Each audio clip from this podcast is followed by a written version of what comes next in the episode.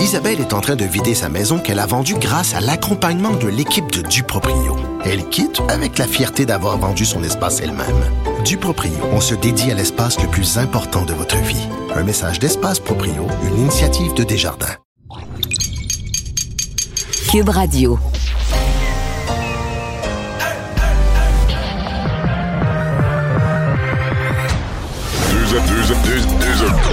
Deux animateurs cohérents, deux visions différentes. Une seule émission, pas comme les autres. Mario Dumont et Vincent Dessureau. Cube, Cube Radio. Bienvenue jeudi 10 septembre. On va passer ces deux prochaines heures euh, à revoir ensemble l'actualité du jour. Bonjour Vincent. Salut Mario.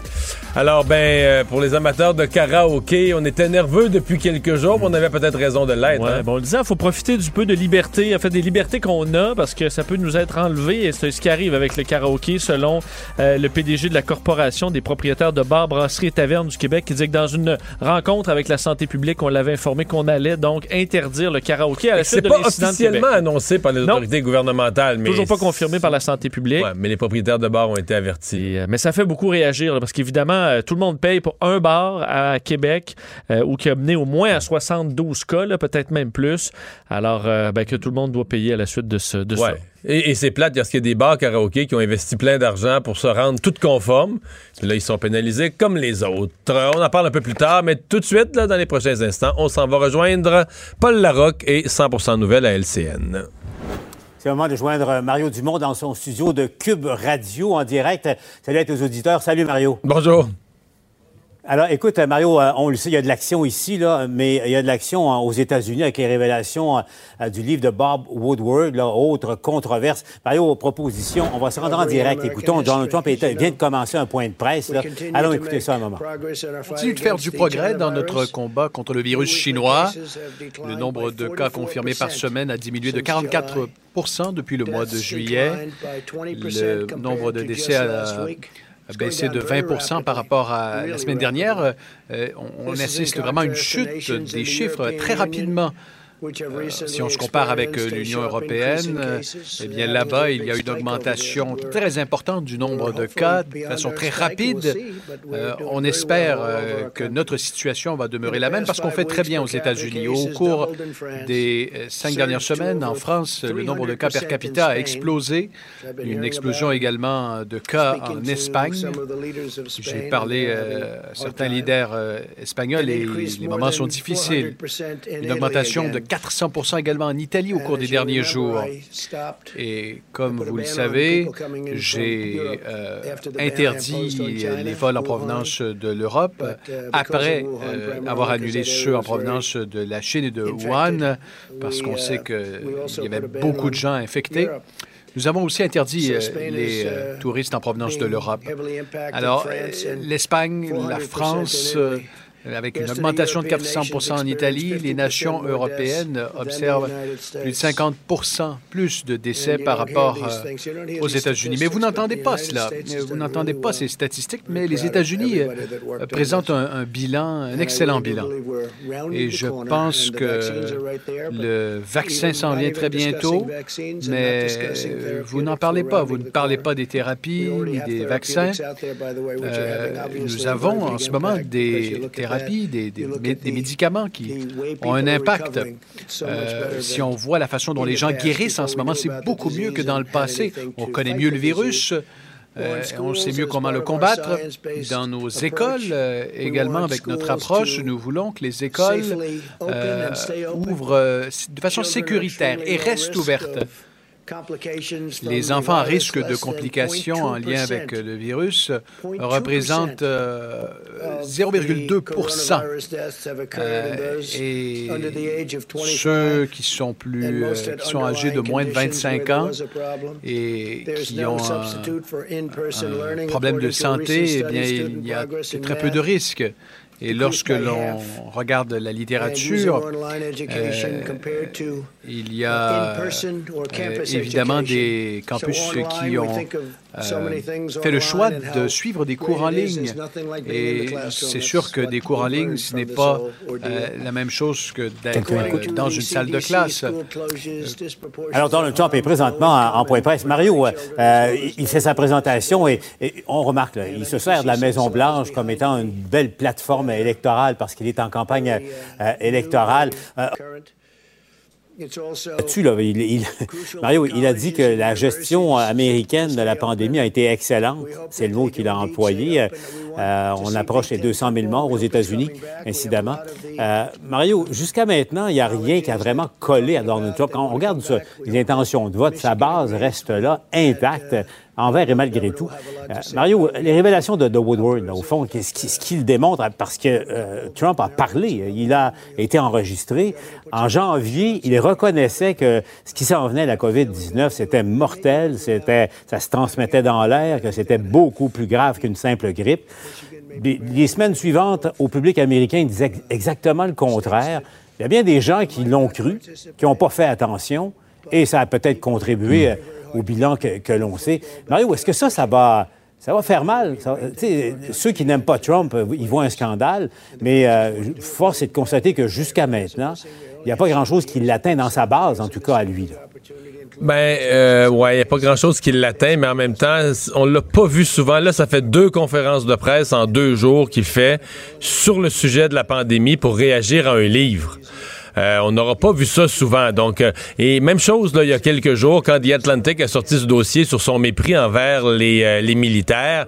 là aussi, donc, les deux dernières attaques qui arrivent par des, des, médias ou des journalistes majeurs qui le frappent sur des points très sensibles. on sent quand même que parce qu'il y a bien des affaires avant des scandales ou des petits scandales ou même tout le processus devant potentiellement mener à sa à sa son impeachment, à sa destitution. il répondait à ça avec des de, 22 mots, puis envoyait promener tout le monde. Mais là, j'ai l'impression quand même que les deux dernières attaques, là, le mépris des militaires et la mauvaise gestion, mais c'est plus que la mauvaise gestion, c'est la, le mensonge là, au sujet du, du virus j'ai l'impression que lui-même prend ça et son entourage prend ça plus au sérieux. Et là, on le voit, euh, il fait pas le clown, euh, il traite très sérieusement le sujet du virus. Donc, j'ai l'impression que dans son, dans son entourage, on regarde les tableaux, on regarde les chiffres. Évidemment, tout est sondé, là, quasiment à l'heure près, là, aux 24 heures près. On a des indications de sondage. Et j'ai l'impression que de son entourage, on se rend compte que dans des clientèles importantes, euh, les sujets abordés sont sensibles et pourraient lui coûter des points ou parce qu'il est en arrière quand même, l'empêcher de façon complète de regagner des points. Là, que des gens qui l'ont quitté, qui l'espéraient ramener dans son bercail dans les prochaines semaines, tout à coup, on se rend compte que ces gens-là le larguent complètement, l'écoutent même plus ou le respectent même plus. Et, le premier, euh, la première conséquence de, euh, euh, des, révélations de Woodward, il y en a plusieurs dans d'autres domaines également, mais Mario, tu as remarqué, depuis 48 heures, plus personne ne parle des, des, manifestations et du sujet de Trump, de la loi et l'ordre. Il a comme perdu le contrôle de l'agenda de discussion politique là, pendant deux jours cruciaux de, campagne électorale. Et, juste ça, ça, Mario, à ce stade-ci de, ça, ça, ça lui fait mal, ça. Oui, tout à fait, tout à fait. Et donc là, on, sent bien aujourd'hui que c'est un point de presse, un point de presse entièrement sur la défensive, donc sur un sujet qu'il n'a pas choisi, sur un sujet dont il, aimerait mieux ne pas parler, la pandémie. Là, les chiffres sont un peu moins pires aux États-Unis, mais souvenons-nous qu'il avait dit au printemps qu'il espérait, bon, 80 000 morts, qu'on voyait déjà énorme, mais lui disait 80 000 morts, ça serait un bilan correct. Là, on dépasse les 190 000 morts euh, euh, aux, États-Unis. Donc, euh, c'est un sujet qu'il préférait évidemment éviter. Mais là, il est, il est replonger là-dedans. Il faut se souvenir que par rapport à la pandémie, on est sur un terrain euh, sensible. Bon, évidemment, il met la faute sur la, Chine, mais pas entièrement tort. le virus vient de Chine, mais Donald Trump a été élu beaucoup. Par exemple, le mur. Qu'est-ce qu'il promettait à sa population? Un mur pour vous protéger. Il devait assurer la sécurité de sa population. Il disait, arrive du Sud, la rive du Mexique, des migrants, euh, plusieurs sont des, des, bandits ou des bandits en devenir, menacent la sécurité des États-Unis. Et moi, je vais construire un mur. Mais ça, le mur, c'est Pensez à la symbolique, c'est l'ultime symbole de la protection, le mur. C'est l'ultime symbole de, protéger sa population, de la sécurité. On va te mettre un mur pour te protéger. Et là, en matière de sécurité, de protection de sa population, quand est arrivé un virus, il n'a pas pris les mesures, il n'a pas posé les gestes et il a coûté la vie. Il a insécurisé euh, sa population. Et ça, dans, le psyché, dans le psychologique d'une population, c'est pas banal. C'est-à-dire que c'est plus le Donald Trump qui protège sa population, c'est le Donald Trump qui met à risque sa population. Euh, Mario, on va suivre ça parce que la, période de questions euh, euh, va suivre. revenons chez nous, Mario, parce que bon, il s'est passé quelque chose aujourd'hui. on voit l'état de situation. Il y a une poignée de récalcitrants, les anti-masques. là, ils se font serrer la vis. Il y a des amendes qui leur sont imposées à compter de, samedi. après ça, après le point de presse de ce matin, on a appris tout à l'heure, et là, je te le dis, c'est confirmé sur ce gouvernemental. Québec va interdire, la santé publique interdire le karaoké. Exiger un registre également des clients qui se rendent dans, les bars. Donc, il faudra s'inscrire, nom, numéro de coordonnées là, pour euh, être rejoint par la santé publique plus, euh, plus facilement. Donc, des, euh, des petites mesures. Mario, bon, il y, a une gradation. Y a, on serre la vis, je le disais, aux récalcitrants. Ceux et celles, on en parlait cette semaine, au fond, une très, très petite minorité qui, par leur comportement, mettent la santé de tout le monde à, risque, en péril en ce moment. Mais Mario, est-ce qu'on s'attaque au vrai problème? Parce que je regarde les, foyers d'éclosion un peu partout. Le, vrai problème, c'est les parties, c'est les fêtes, c'est les parties d'étudiants, c'est les soupers à, à, 28 entre amis puis euh, en famille du côté de Laval, etc., etc., etc. Et, et ça, euh, qu'est-ce qu'on peut faire contre ça? C'est beaucoup plus difficile. J'ai posé la question ce matin à la ministre de la Sécurité publique. Euh, c'est beaucoup plus difficile de, s'attaquer à des fêtes qui ont lieu. Là, comme disait la ministre, tu peux pas faire du porte-à-porte puis rentrer dans les maisons vérifier s'il y a du monde le vendredi soir ou le samedi soir. Mais je pense que le gouvernement veut créer euh, une espèce de sentiment d'urgence. Le nombre de cas a été à la hausse, puis les régions, exemple où c'est jaune, ben, les, élus municipaux, les gens, hey, on veut ramener ça au vert. Donc, je pense que le gouvernement, exemple, le, cas du masque, la, politique précédente, dans le fond, ça n'avait pas d'allure. On, faisait porter au seul responsable d'établissement, au uh-huh. propriétaire d'un commerce, tout le, tout le poids, était le seul qui pouvait avoir une amende. Et dans, dans bien des cas, t'écoutes comment ça se passe dans les restaurants, souvent à l'accueil, là, c'est une étudiante un étudiant, une jeune personne, pas formée pour faire de la sécurité, qui a pas le goût non plus, qui gagne 13-14 euh, piastres de qui a pas le goût de chicaner avec un monsieur qui arrive enragé dans le stationnement, moi je ne mettrais pas le masque. Pas. Les, propriétaires de commerce étaient dans une position vraiment, vraiment, vraiment difficile pour faire appliquer ça avec des gens qui voulaient s'entêter. Dans certains cas, des gens qui arrivaient avec une idée de provoquer, de, se donner un spectacle et de montrer qu'eux ne sont pas des moutons. Pis... Donc euh, mm-hmm. là, on vient, on vient de partager la responsabilité et de la retourner. C'est pas juste les propriétaires d'établissements, c'est pas juste les propriétaires de commerce. L'individu qui veut pas respecter la règle va euh, être pénalisé. Donc ça, ça a du bon sens, mais ça repasse un message à toute la société sur le fait qu'on est, on est dans une période de hausse de cas et donc il faut, faut faire attention. Et euh, s'il y a peut-être moyen d'échapper à la deuxième vague, c'est justement, on appelle ça le comportement citoyen. Je, parlant de ça, je t'écoutais parler des, masques, Mario. Euh, pas trop frustré, là, parce que là, je sais, soir, après soir, tu te rends dans des karaokés, toi qui aimes tellement chanter. Euh, terminé maintenant. Mais je suis amateur de karaoké, l'air de rien. Même si je chante pas beaucoup, j'adore l'atmosphère des karaokés. Mais je veux dire que dans ce cas-ci, euh, à la question est-ce que c'est une activité essentielle, c'est bien évident que la réponse c'est non. Mais je trouve ça, je, suis quand même pas tellement d'accord avec cette décision-là parce qu'il y a un côté de moi où je trouve que c'est drôlement injuste il y a un paquet, on a vu à Montréal des karaokés, les propriétaires ont investi beaucoup d'argent pour se conformer, ont mis des plexiglas, tout un paquet de mesures, euh, ont, vendu la, la, la, la, la moumoute, là, la, ce qu'on met sur notre micro, chacun achète la sienne de telle sorte qu'on la partage pas. Donc on a mis, on s'est creusé les ménages pour mettre en place toute une série de mécanismes pour rendre l'activité sécuritaire. Puis là, pour un nono qui a rien respecté, c'est tous les autres qui payent. Et, c'est ce côté-là qui me fatigue un peu. Là. Il va falloir qu'on fasse attention.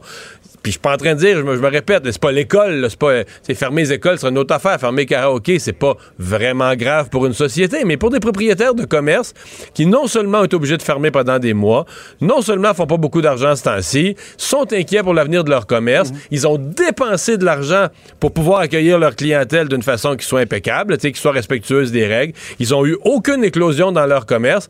Puis là, ben ils passent à la trappe parce qu'il y en a un qui a, fait ça tout croche. Euh, ils ont raison de mettez-vous dans leur peau. Ils ont raison d'être frustrés, là. Mario, euh, avant de se laisser, il y, a- le problème, on le voit dans, de, dépistage. là. Le, le- le système de dépistage ne, ne suffit pas à, la demande parce qu'on est très sévère dans les écoles, mais on a eu tout l'été mettre en place un système justement pour accueillir les parents d'enfants qui doivent se faire tester. Là. On a tous des, histoires dans nos entourages. Ça a pris trois, au mieux trois, mais quatre, cinq, six heures. Il y en a qui se découragent, qui ne se font pas tester. Justement, est-ce que c'est pas euh, euh, ce problème-là et sa solution ou non? Euh, c'est euh, l'épreuve du feu. C'est le premier vrai test de, ce ministre de la Santé, de Christian Dubé. Euh, lui, euh, euh, il doit livrer. Là. Il doit. Là. Ah ouais. Mais c'est tellement intrinsèque à notre système de santé attendre. là. Le mot est. le mot est vissé dans toutes les bases de notre système de santé qu'on va attendre, qu'on va attendre, qu'on va attendre. Donc là, on va pour un test, puis on attend, puis ça fait comme partie du jeu. Mais je voyais des. J'ai vu quelques situations. Par exemple, les gens qui, qui arrivent en après-midi. Puis là, ils attendent. Puis là, on leur dit rien de spécial. Tout à coup, à 5 heures, là, ben là, c'est comme, comme dans les bars. Last, on ferme. Puis là, ils n'ont pas passé. Puis là, ils se font dire revenez demain. Il semble que dans certains cas, on leur donnait un coupon pour passer en priorité demain. Mais là, ce que j'entends dans les derniers jours dans la région de Montréal, par exemple, il y a pas, tu passes pas plus vite. Le lendemain, là, t'as attendu toute l'après-midi pour rien. Puis le lendemain, on te demande de te présenter plus tôt. On parlait hier du cas de cette, cette euh, travailleuse auprès des personnes âgées dans une résidence de personnes âgées. Travail de nuit. Pensez-y, travaille toute la nuit. Là, le matin, on lui dit, il faut peut-être te faire tester parce qu'on peut pas prendre de risque dans une résidence pour aînés. Passe 4h30, 5 heures là. Fait que tu as travaillé toute la nuit à prendre soin des personnes âgées. Là, deux jours, on te dit, tu as une responsabilité d'aller te faire tester. Tu passes la journée, plutôt que d'aller te coucher, d'aller récupérer un peu, d'avoir du sommeil, tu passes la journée à attendre, dans, dans un fil d'attente, d'une affaire qui marche pas. Tu sais, des fois, tu dis, les gens, faut pas devenir impatient. À un moment donné, tu dis, tu peux pas ne pas devenir Mossad. C'est impossible de vivre ça, puis de pas partir sans connaissance. C'est juste trop. Ouais, donc, euh, c'est un test. On va suivre ça au cours des, il y aura des correctifs au cours des, des prochains jours. Ce que promet le ministre, d'ailleurs. Ouais. Alors, euh, on verra les résultats. hein. Merci, Mario. Au revoir. Alors Vincent, ben oui, on vient de le dire, le karaoké est interdit. Et pourtant, le nombre de cas est pas en explosion. Aujourd'hui, on a comme un... qu'on appelle ça un nouveau plateau. Là. On était sur un plateau d'entre 80 et 100 cas. Là, on est sur un plateau euh, un peu plus élevé. Un peu en bas de 200, euh, c'est ce qu'on a depuis, euh, depuis quelques jours. 188 nouveaux cas, donc deux décès supplémentaires, six personnes de plus hospitalisées. Ce que je remarque par contre, Mario, c'est que vraiment, là, euh, c'est. Lorsqu'on avait 200 cas, il y a longtemps, c'était à Montréal, un peu aux alentours. Là, c'est vraiment séparé. Là. Dans le Tu Québec, ouais. 24 personnes, euh, 24 euh, infections là, au- en capitale nationale, 14 en Estrie, 13 en Outaouais, 38 à Montréal, Chaudière-Appalaches, une vingtaine, Laval, t'en as une quinzaine, euh, Montérégie, 27, Laurentide, 9. Donc, Puis des euh, régions où il n'y en avait pas du tout, comme le Bas-Saint-Laurent, là, tout à coup, t'en as. Là. Effectivement, où on a été bas très longtemps. D'ailleurs, euh, On était à zéro. On était à zéro. La région Bas-Saint-Laurent a été. Il y en a eu une trentaine au début, puis on pense qu'on a passé un mois et demi à zéro. De temps en temps, un, mais presque toujours vraiment zéro. l'anecdote. là. On avait eu un petit incident, ça avait fait quelques cas sans plus. Euh, et là, des suites, on a parlé hier là, de cet événement à la Pocatière. Euh, 30 août dernier, on parle de festivités entourant la, la rentrée au cégep, entre autres. là. Et euh, ben là, on parle d'au moins une vingtaine de cas identifiés au, euh, au Bas-Saint-Laurent. Mais c'était ce que- 10 hier, là. Ben, c'est ça. C'était Et- 10 hier, c'est 20 aujourd'hui, là. Et ce qui inquiète, c'est que, ce qui inquiète entre autres Sylvain Leduc, le directeur de la santé publique du Bas-Saint-Laurent, c'est qu'il y a des cas de deuxième, euh, dis- disons, euh, de- de- Deuxième de- transmission. deuxième transmission. Donc, des gens qui n'étaient pas dans les parties en question. là. Exactement. Et ça, ça les inquiète. Alors, on parle carrément de course contre la montre. C'est les mots utilisés par Sylvain Leduc. On dit qu'on a une bonne, quand même, collaboration des gens au Bas-Saint-Laurent qui vont se faire tester, euh, qui sont prêts à suivre les règles. Il y a un rappel, mais, Mais c'est vraiment important de- tu de- d'effacer Tu ça. parles de la machine pour de la machine gouvernementale pour faire les tests, mais tu as un bel exemple. J'ai chialé tantôt, mais je me mets dans la peau du gouvernement. Tu es dans une région là, où il n'y a pas de COVID, ou très, très, très peu. Là, très, dans le Kamouraska, là, très peu. Fait que tu tu peux pas avoir euh, des bureaux organisés avec des milliers de tests prêts. Il y a personne. Je veux dire, tu n'avais pas de clients, tu jamais personne. la maladie circulait pas, fait que tu n'avais jamais personne qui y allait. Puis là, du jour au lendemain, tu dois avoir des milliers de personnes qui veulent se faire tester. Mais comment tu crées un service gouvernemental efficace pour donner, mettons, à 800, 1000, 1200 personnes un service, dont la semaine passée, trois personnes, en- ou il y a deux semaines, mettons, trois ou quatre personnes en ont eu besoin. là. Mais il va falloir que ce soit prêt partout. Oui, là, je parce sais. que des éclosions, c'est ça que ça fait. là. D'ailleurs, on le voyait dans le secteur de Laval, là, ce qui est zone jaune. Euh, puis on en parlait plutôt cette Deux, semaine. deux nouvelles long. cliniques aujourd'hui. Exact. Euh, D'ailleurs, un autre site de dépistage. Mais ça marche pas quand même. Demain, là, euh, boulevard Cartier à Laval. Euh, mais déjà, on parle de. fait, on fait plus de 1000 tests, mais des files d'attente importantes, de sorte qu'il y a des gens qui revirent de bord. Mais tu veux pas ça, là? Des, Non, parce que ça, c'est des gens qui sont, ouais, c'est ça, des gens qui sont à risque, qui ont cru bon se faire tester parce que soit ils ont été en contact avec quelqu'un, donc ils ont des craintes de l'avoir. Puis là, ils repartent pas tester. Puis là, ils retournent, c'est sûr qu'ils retournent à leur travail ou retournent à leurs activités régulières. hein. Et euh, il y a des gens là-dedans. Enfin, on dit lorsqu'on a un cas confirmé, ça peut générer 60-70 personnes qui devront aller se faire tester. Donc, c'est pour ça qu'une éclosion dans une région euh, où il n'y avait pas de, pas de cas, ça peut très rapidement te mener, euh, te mener à des files quand même importantes. Alors, il faudra des systèmes qui soient capables de, de, de s'adapter rapidement. Parlant d'éclosion, Ben oui. euh, euh, celle, celle de Longueuil, là, on a une petite, euh, petite info de plus, là. Euh, oui, effectivement, euh, le mari de Sylvie Parent, là, donc euh, la mairesse de Longueuil, qui est un peu à la source d'une série de, Ben, de- politique, d'isolement là, chez plusieurs personnes, dont le ministre des Transports François Bonnardel. On sait qu'il avait dû annuler même un, un voyage politique en raison de tout ça. Ben, le mari de Sylvie Parent, qui est propriétaire d'une bra- de la brasserie Tremblay, euh, il s'appelle Alain Boutin, s'est rendu, c'est ce qu'entre autres on apprenait aujourd'hui dans le Courrier du Sud, euh, s'est rendu au travail quelques heures mardi alors que sa femme, lui, est en attente de son résultat de test, mais sa femme, donc la mairesse, avait eu son test positif de la Quand, quand ta COVID-19. conjointe, là, la moins d'être en grosse chicane dans la maison, t'es à risque élevé, là. Ben, risque. euh, je- Très, très, très On élevé, s'entend que la santé publique te dirait tu sors pas de chez vous, tu te fais livrer l'épicerie. Euh, il a écrit donc euh, une déclaration transmise au Courrier du Sud où il explique que c'est une erreur. là. Il dit Je me suis placé en quarantaine après avoir appris le test positif de mon épouse le 6 septembre, mais quand même, le mardi, lui, là, on, on l'a su le dimanche, là. Le mardi 8 septembre, dès 6 heures, se rend pour récupérer quelques affaires et remplir, on dit, certaines obligations. Il me dit, ah ben avant de m'isoler, hein, parce que ma, ma femme a la COVID, je vais aller euh, finir, euh, fermer mes dossiers. Au bureau, puis là, il a Euh, croisé des gens, des employés. croisé au moins euh, deux employés, trois clients. Et là, c'est d'autres personnes dans le- le- le- le- la brasserie qui lui ont dit que ça avait absolument aucun sens qu'il soit, qu'il soit présent au travail.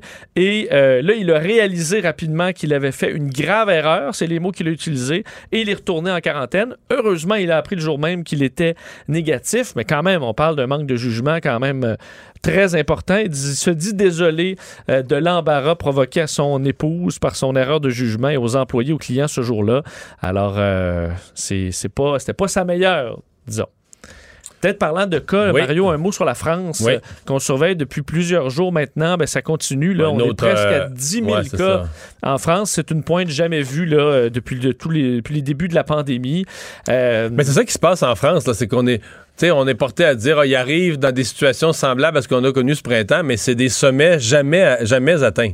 Jamais atteint euh, en six mois. 10 millions de tests qui ont été effectués quand même en France. Ouais, ça, faut dire qu'il y a plus de tests. On fait beaucoup de tests, mais le taux de positivité qui euh, ne baisse pas. Là, on est à 5,4% Hier, c'était 5,2 On était à 4,5 la semaine dernière. Donc, on multiplie les tests, mais le taux ne baisse pas. C'est beaucoup plus qu'ici, parce qu'ici, le taux est plus aux alentours de 1 environ. On fait, 18 on a fait 18 000 tests, puis on a 180 quelques cas. Et euh, là, on voyait le nombre de décès qui montait très lentement en France, mais on peut penser que ça va monter parce que le nombre de personnes en réanimation augmente d'à peu près 50. Aujourd'hui, c'est 54 personnes, euh, 71 hier, 80 mardi et lundi. Alors, euh, il y a des gens qui sont l'équivalent des soins intensifs chez nous, là, ce qu'on appelle le service de réanimation là-bas. Mais c'est logique, c'est une cascade. là. Le nombre de cas augmente, puis quelques jours après, le nombre de cas hospitalisés augmente, puis quelques jours après, le nombre de cas aux soins intensifs augmente, puis quelques jours après, ben, le nombre de décès. Mais là, qu'est-ce qu'on fait? Parce que là, des tests, on en fait, mais euh, est-ce qu'il va falloir donner un coup? Euh, il y a un conseil de défense qui se réunit euh, demain euh, en France pour prendre des mesures, pour donner de la visibilité euh, sur les mesures dans les prochaines semaines. Mais là, à un moment donné, est-ce que la France va devoir faire un geste plus, euh, plus profond? Mais toute l'Europe de l'Ouest, l'Italie, ça a commencé, ça a recommencé à monter aussi. L'Espagne, l'Italie, euh, la France, le Royaume-Uni, et toute l'Europe de L'Espagne, c'est encore presque 10 000 cas, là, selon ce qu'on voyait aujourd'hui. Donc, une situation qui se, qui se dégrade. D'ailleurs, je voyais ce coin-là parce que le président, on l'a écouté un extrait tantôt, était en point de presse. là. Il s'est comparé, là, je voyais, du- avec les, justement d'autres pays comme euh, l'Espagne, l'Italie, la France, disant que ça allait beaucoup mieux aux États-Unis. Mais quand même, je comprends pour la courbe, mais rappelez que euh, en Italie, par exemple, qui donnait un exemple, il y a eu quatre décès hier. Aux États-Unis, 1136. Donc, Oui, parce que les, États-Unis, le président. Trump disait on a beaucoup moins de cas, puis beaucoup moins de morts qu'avant. Mais on est quand même dans des chiffres énormes encore aujourd'hui. Absolument. Il y a eu Oui, 1000 plus morts hier. morts par jour, plus de 1000 morts hier. Alors, c'est, on n'est pas sorti du bois du tout. Culture et société.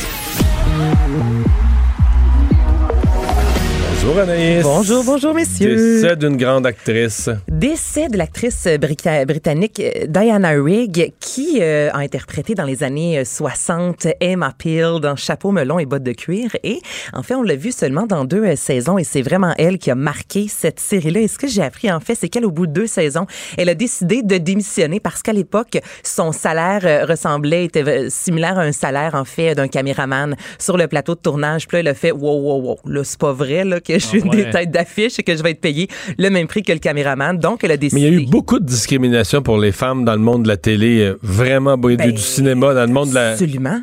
Devant la caméra, là, beaucoup de discrimination. là, ici et ailleurs.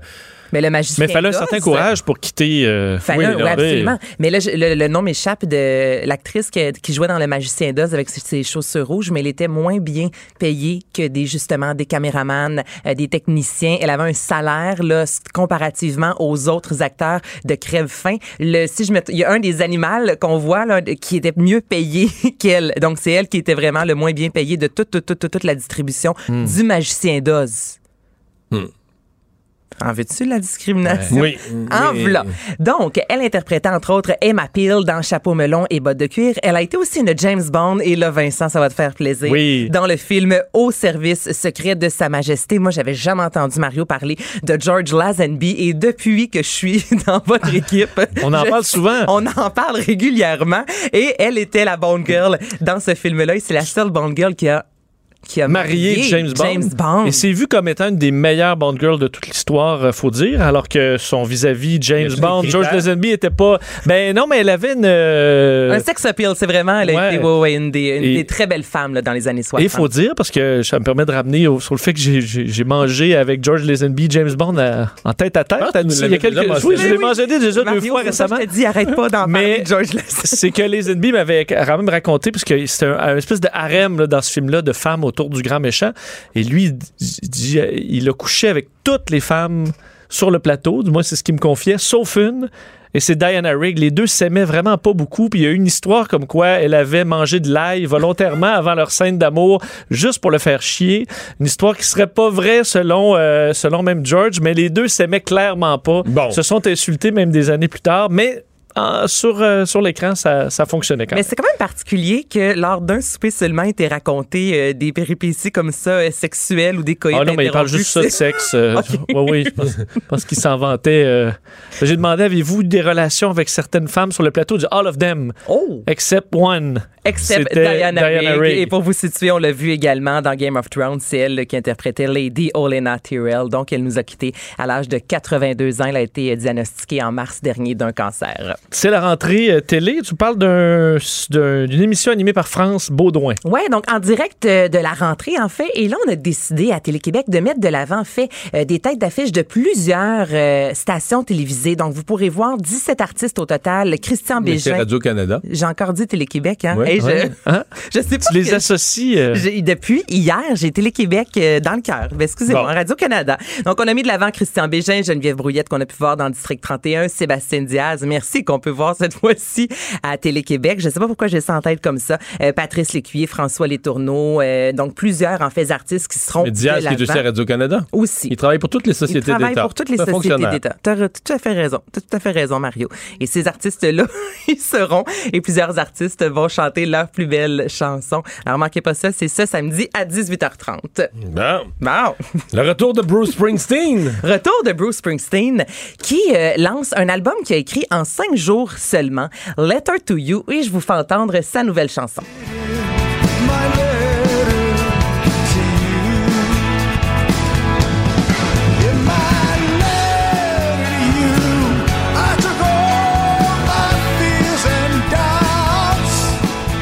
C'est quoi votre relation, vous, avec Bruce Springsteen? Je.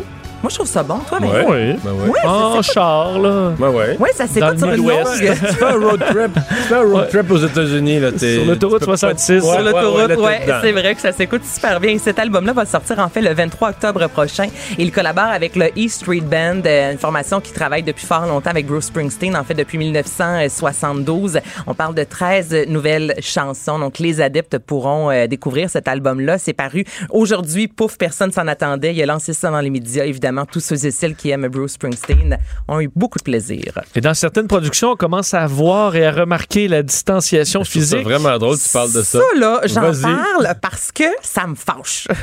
c'est rare que je vous parle de quelque chose qui me fâche, mais sérieusement, arrêtez de vous plaindre, changez de poste s'il y a de quoi. Euh, notre District 31 a commencé lundi. On a des épisodes de 60 minutes. Le mois dernier, Fabienne Larouche avait assuré qu'on pourrait plus ou moins remarquer la distanciation sociale. Il y a Moi, des je regarde pas scènes- District 31. Oui. Puis hier soir, ben, j'étais à la maison, Marie-Claude regardait ça, je regardais par-dessus son épaule, mettons 20 minutes, je voyais rien que ça. là. Mais il y a des Je voyais juste Ah ouais? ça. Là. Ben oui, ça n'a pas d'allure. Là. C'est... Puis à un moment donné, même quelqu'un qui dit Approche-moi pas, toi là, mais tu sais, je dire, c'est parce que Ah, faut pas qu'elle l'a pas. C'est intégré dans le, le Ouais, texte. Mais, ouais. Mais Mario, ça C'est fait un peu par- gros. Mais moi, ça me fâche les gens parce que là, on a commencé, il y a plusieurs téléspectateurs qui ont commencé à littéralement, excusez-moi le terme, mais vomir sur les médias sociaux, disant ben là, voyons donc la distanciation, voyons donc. Mais je veux dire, tout le monde. T'as pas le choix, là, je T'as comprends. pas le choix. Mais on faut est qu'on la voit pas. on la, on la voit. Mais garde ça chez vous dans ton salon. Là. Garde ça dans ta petite tête que tu as remarqué, comme tout le Québec, qu'il y a une distanciation sociale. Mais c'est ça où il n'y en a pas, District 31. Et juste qu'il y a tellement de travail. On a tellement eu peur de pas avoir de, de nouvelles séries, de nouvelles émissions pour l'automne. Là, on a réussi à offrir quelque chose qui, euh, somme toute, est quand même très bon, même si oui, on la voit. C'est juste, voilà, c'est un message que je lance à la population. Arrêtez, s'il vous plaît, de bâcher ça sur Internet. Non, mais ça vient me chercher parce qu'on est au courant. Tu on, on le sait qu'il y en a une distanciation, distanciation sociale. Donc je Mais trouve t'as raison que c'est- ça où il y en aura pas. Fait Exactement. là, Donc je vois pas l'intérêt présentement d'aller euh, en dessous, aux émi- en dessous là, des émissions euh, euh, de cinquième rang aussi. On va le remarquer. Pourquoi? Aller sur la page Facebook disant, voyons donc, ça paraît que vous êtes à deux mètres. On le sait. y a-tu un plexiglas entre les. c'est peut-être ça le problème. Des nouvelles plaintes contre Kevin Spacey?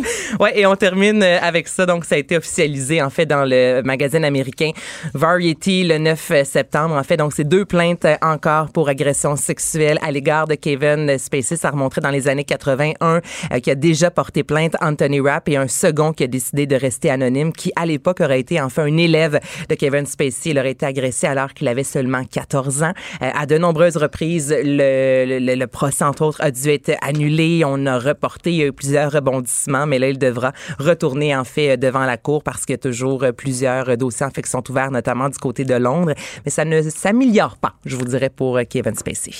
Protégez vos dépôts, c'est notre but. La SADC protège vos dépôts dans les institutions fédérales, comme les banques.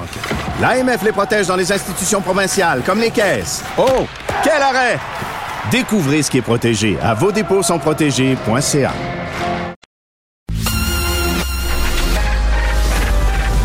Mario Dumont et Vincent Dessureau. Des propos crédibles, avec des fois un brin de sarcasme. Ben, quand les nouvelles sont moins crédibles. Mario Dumont et Vincent Dessureau. Cube Radio. Alors, euh, le déficit au Canada, qui est l'objet de, diverses discussions et euh, point de vue intéressant, il a déjà collaboré avec euh, le premier ministre, M. Trudeau. Il est maintenant vice-président euh, à politique publique au Conseil canadien des affaires. On rejoint tout de suite Robert Asselin. Bonjour, M. Asselin.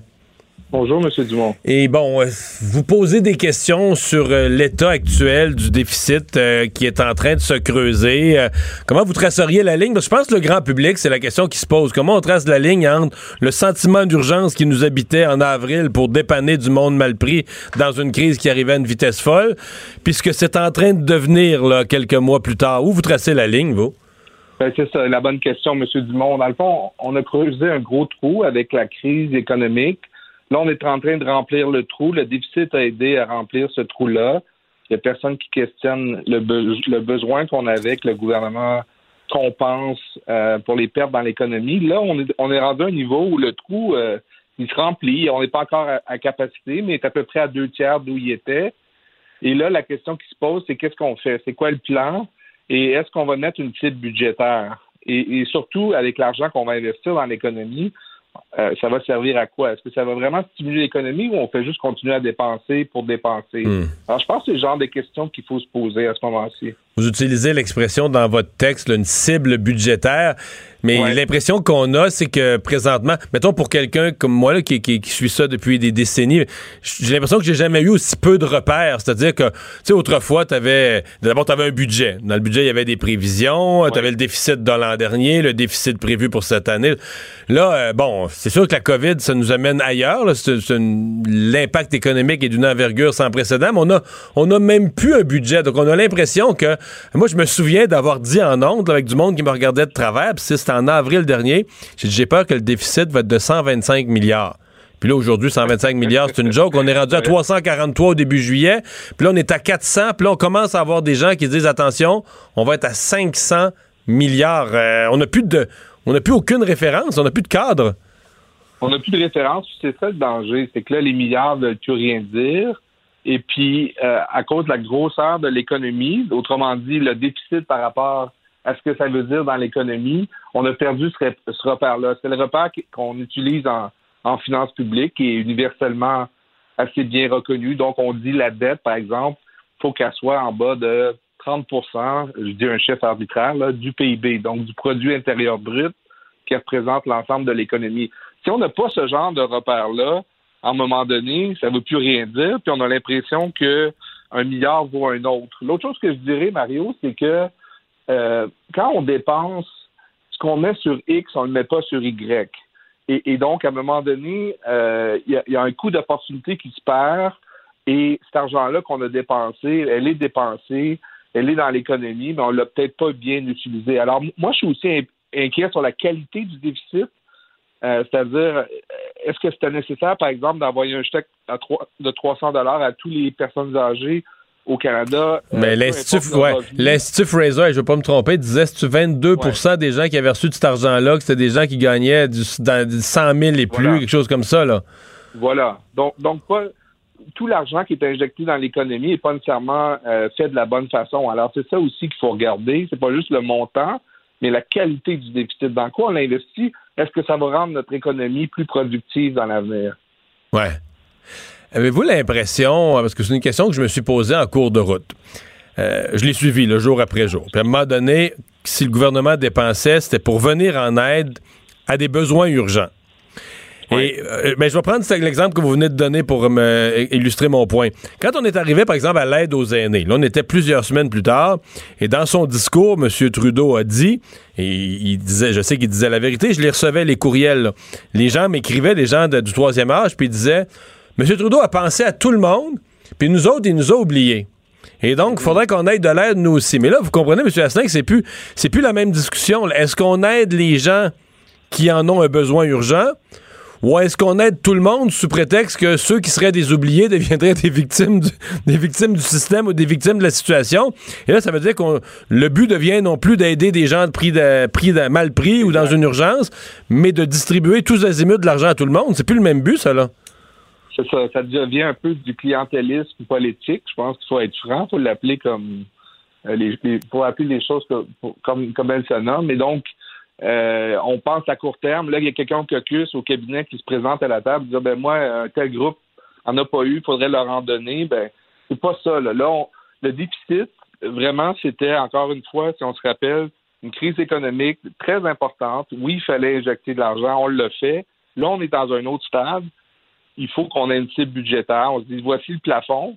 Puis l'argent qu'on va continuer à investir, elle va être vraiment dans le but d'améliorer notre, notre compétitivité économique, entre autres dans l'innovation, dans la recherche et développement. On va attirer des immigrants pour combler des bons emplois, etc. Ça, c'est une politique économique cohérente. Mais donner de l'argent, envoyer des chèques à tout le monde, euh, peu, peu importe les besoins, ça, je pense que si- on Hmm. s'entend que c'est pas la bonne chose à faire. J'ai mentionné ces chiffres qui circulent tout à l'heure, mais vous, est-ce que ça vous apparaît euh, possible, voire probable, un déficit de 400, 500 milliards, ou on est rendu trop pessimiste, on voit ça tout noir? Ben, La, mise à jour éco- économique de M. Morneau début juillet disait 345. Depuis ce temps-là, le gouvernement a annoncé une réforme du régime d'assurance-emploi qui était à peu près 40 milliards sur deux ans. Il a donné des chèques aux provinces euh, pour la rentrée scolaire. M. Trudeau continue à faire des annonces. Donc, Il y a aussi l'impact sur les revenus qui continuent à être mauvais. Donc, moi, je m'attends à ce que ça tourne autour de 400 milliards pour cette année, qui, euh, qui est quand même très substantiel. On est passé de d'un déficit qui était à peu près à 1,5 du PIB, 1,5 à 16% en l'espace de six mois. Donc, c'est sans précédent. Ouais. Le le chemin vers euh, le retour à l'équilibre, parce que même, même les conservateurs qui disent Ah, dépense trop, dépense trop, nous, faudrait revenir à l'équilibre. Mais cette semaine, là, Gérard Deltel, au début de la semaine, me disait ben, on se donne, on peut pas arriver à ça en bas de 10 ans. Là. Dire, le, déficit s'est tellement creusé. même des gens qui disent on, on, aimerait mieux pas de déficit, ne voient pas comment on pourrait revenir à l'équilibre budgétaire en dedans de 10 ans. C'est quoi votre lecture de la situation, vous? Mais tout dépend de la croissance économique. Euh, dans le fond, les déficits ils diminuent si la croissance économique est plus grande que les taux d'intérêt qu'on paie sur la dette. Ouais. En ce moment, les taux d'intérêt sont très bas, mais on n'a pas de croissance non plus. Et, c'est un cercle vicieux parce que plus les taux d'intérêt restent bas, oui, c'est vrai, on paye moins d'intérêt sur la dette, mais moins de croissance il y a, moins d'inflation il y a. Donc, nous, ce qu'on veut, c'est que l'inflation commence à augmenter pour que pour que ça signifie une croissance économique. Alors, alors le problème, c'est que si la croissance reste en bas de 2% du PIB par année, ça va prendre du temps maudit à sortir de ce déficit-là. Puis moi, je crois pas, je suis pas un de ceux qui pensent que en ce moment, c'est une bonne idée d'aller dans l'austérité puis de couper des programmes. Euh, ça ferait mal à l'économie. Les gens ont encore besoin d'un soutien jusqu'à temps qu'on sorte de la crise. Donc, comme vous dites, ça va prendre beaucoup de temps. Puis moi, c'est ce qui me fait peur, c'est qu'il n'y a pas de plan de match à long terme, de croissance économique d'abord, mais, mais encore de façon plus importante, de réduction graduelle du déficit dans le temps. Ouais. Vous êtes euh, au, euh, dans un, organisme qui s'intéresse bon, à l'économie, aux affaires, le Conseil canadien des affaires. Euh, vous avez dû voir passer cette analyse de Bloomberg au début de la semaine, fait près de dix jours, deux semaines. là qui disaient, eux, semblaient euh, s'inquiéter du remplacement du ministre Bill Morneau par Christophe Freeland. Ils voyaient le, risque d'un virage à gauche. En fait, leur mot, c'était le, virage à gauche le plus radical des dernières décennies au Canada. S'attendait à un programme de dépenses, bon, au nom de l'équité sociale puis de l'environnement, mais les programmes de dépenses très généreux. Est-ce que vous partagez leur crainte pour le discours du trône et les budgets qui vont suivre? J'ai une certaine crainte. Euh, je pense qu'il faut laisser la chance au courant. Mme Freeland vient d'arriver il va y avoir un discours du trône où elle va annoncer, le gouvernement va annoncer des couleurs. J'attends, euh, je présume qu'il y aura un, énoncé économique à l'automne où le gouvernement, encore une fois, va peut-être annoncer des mesures.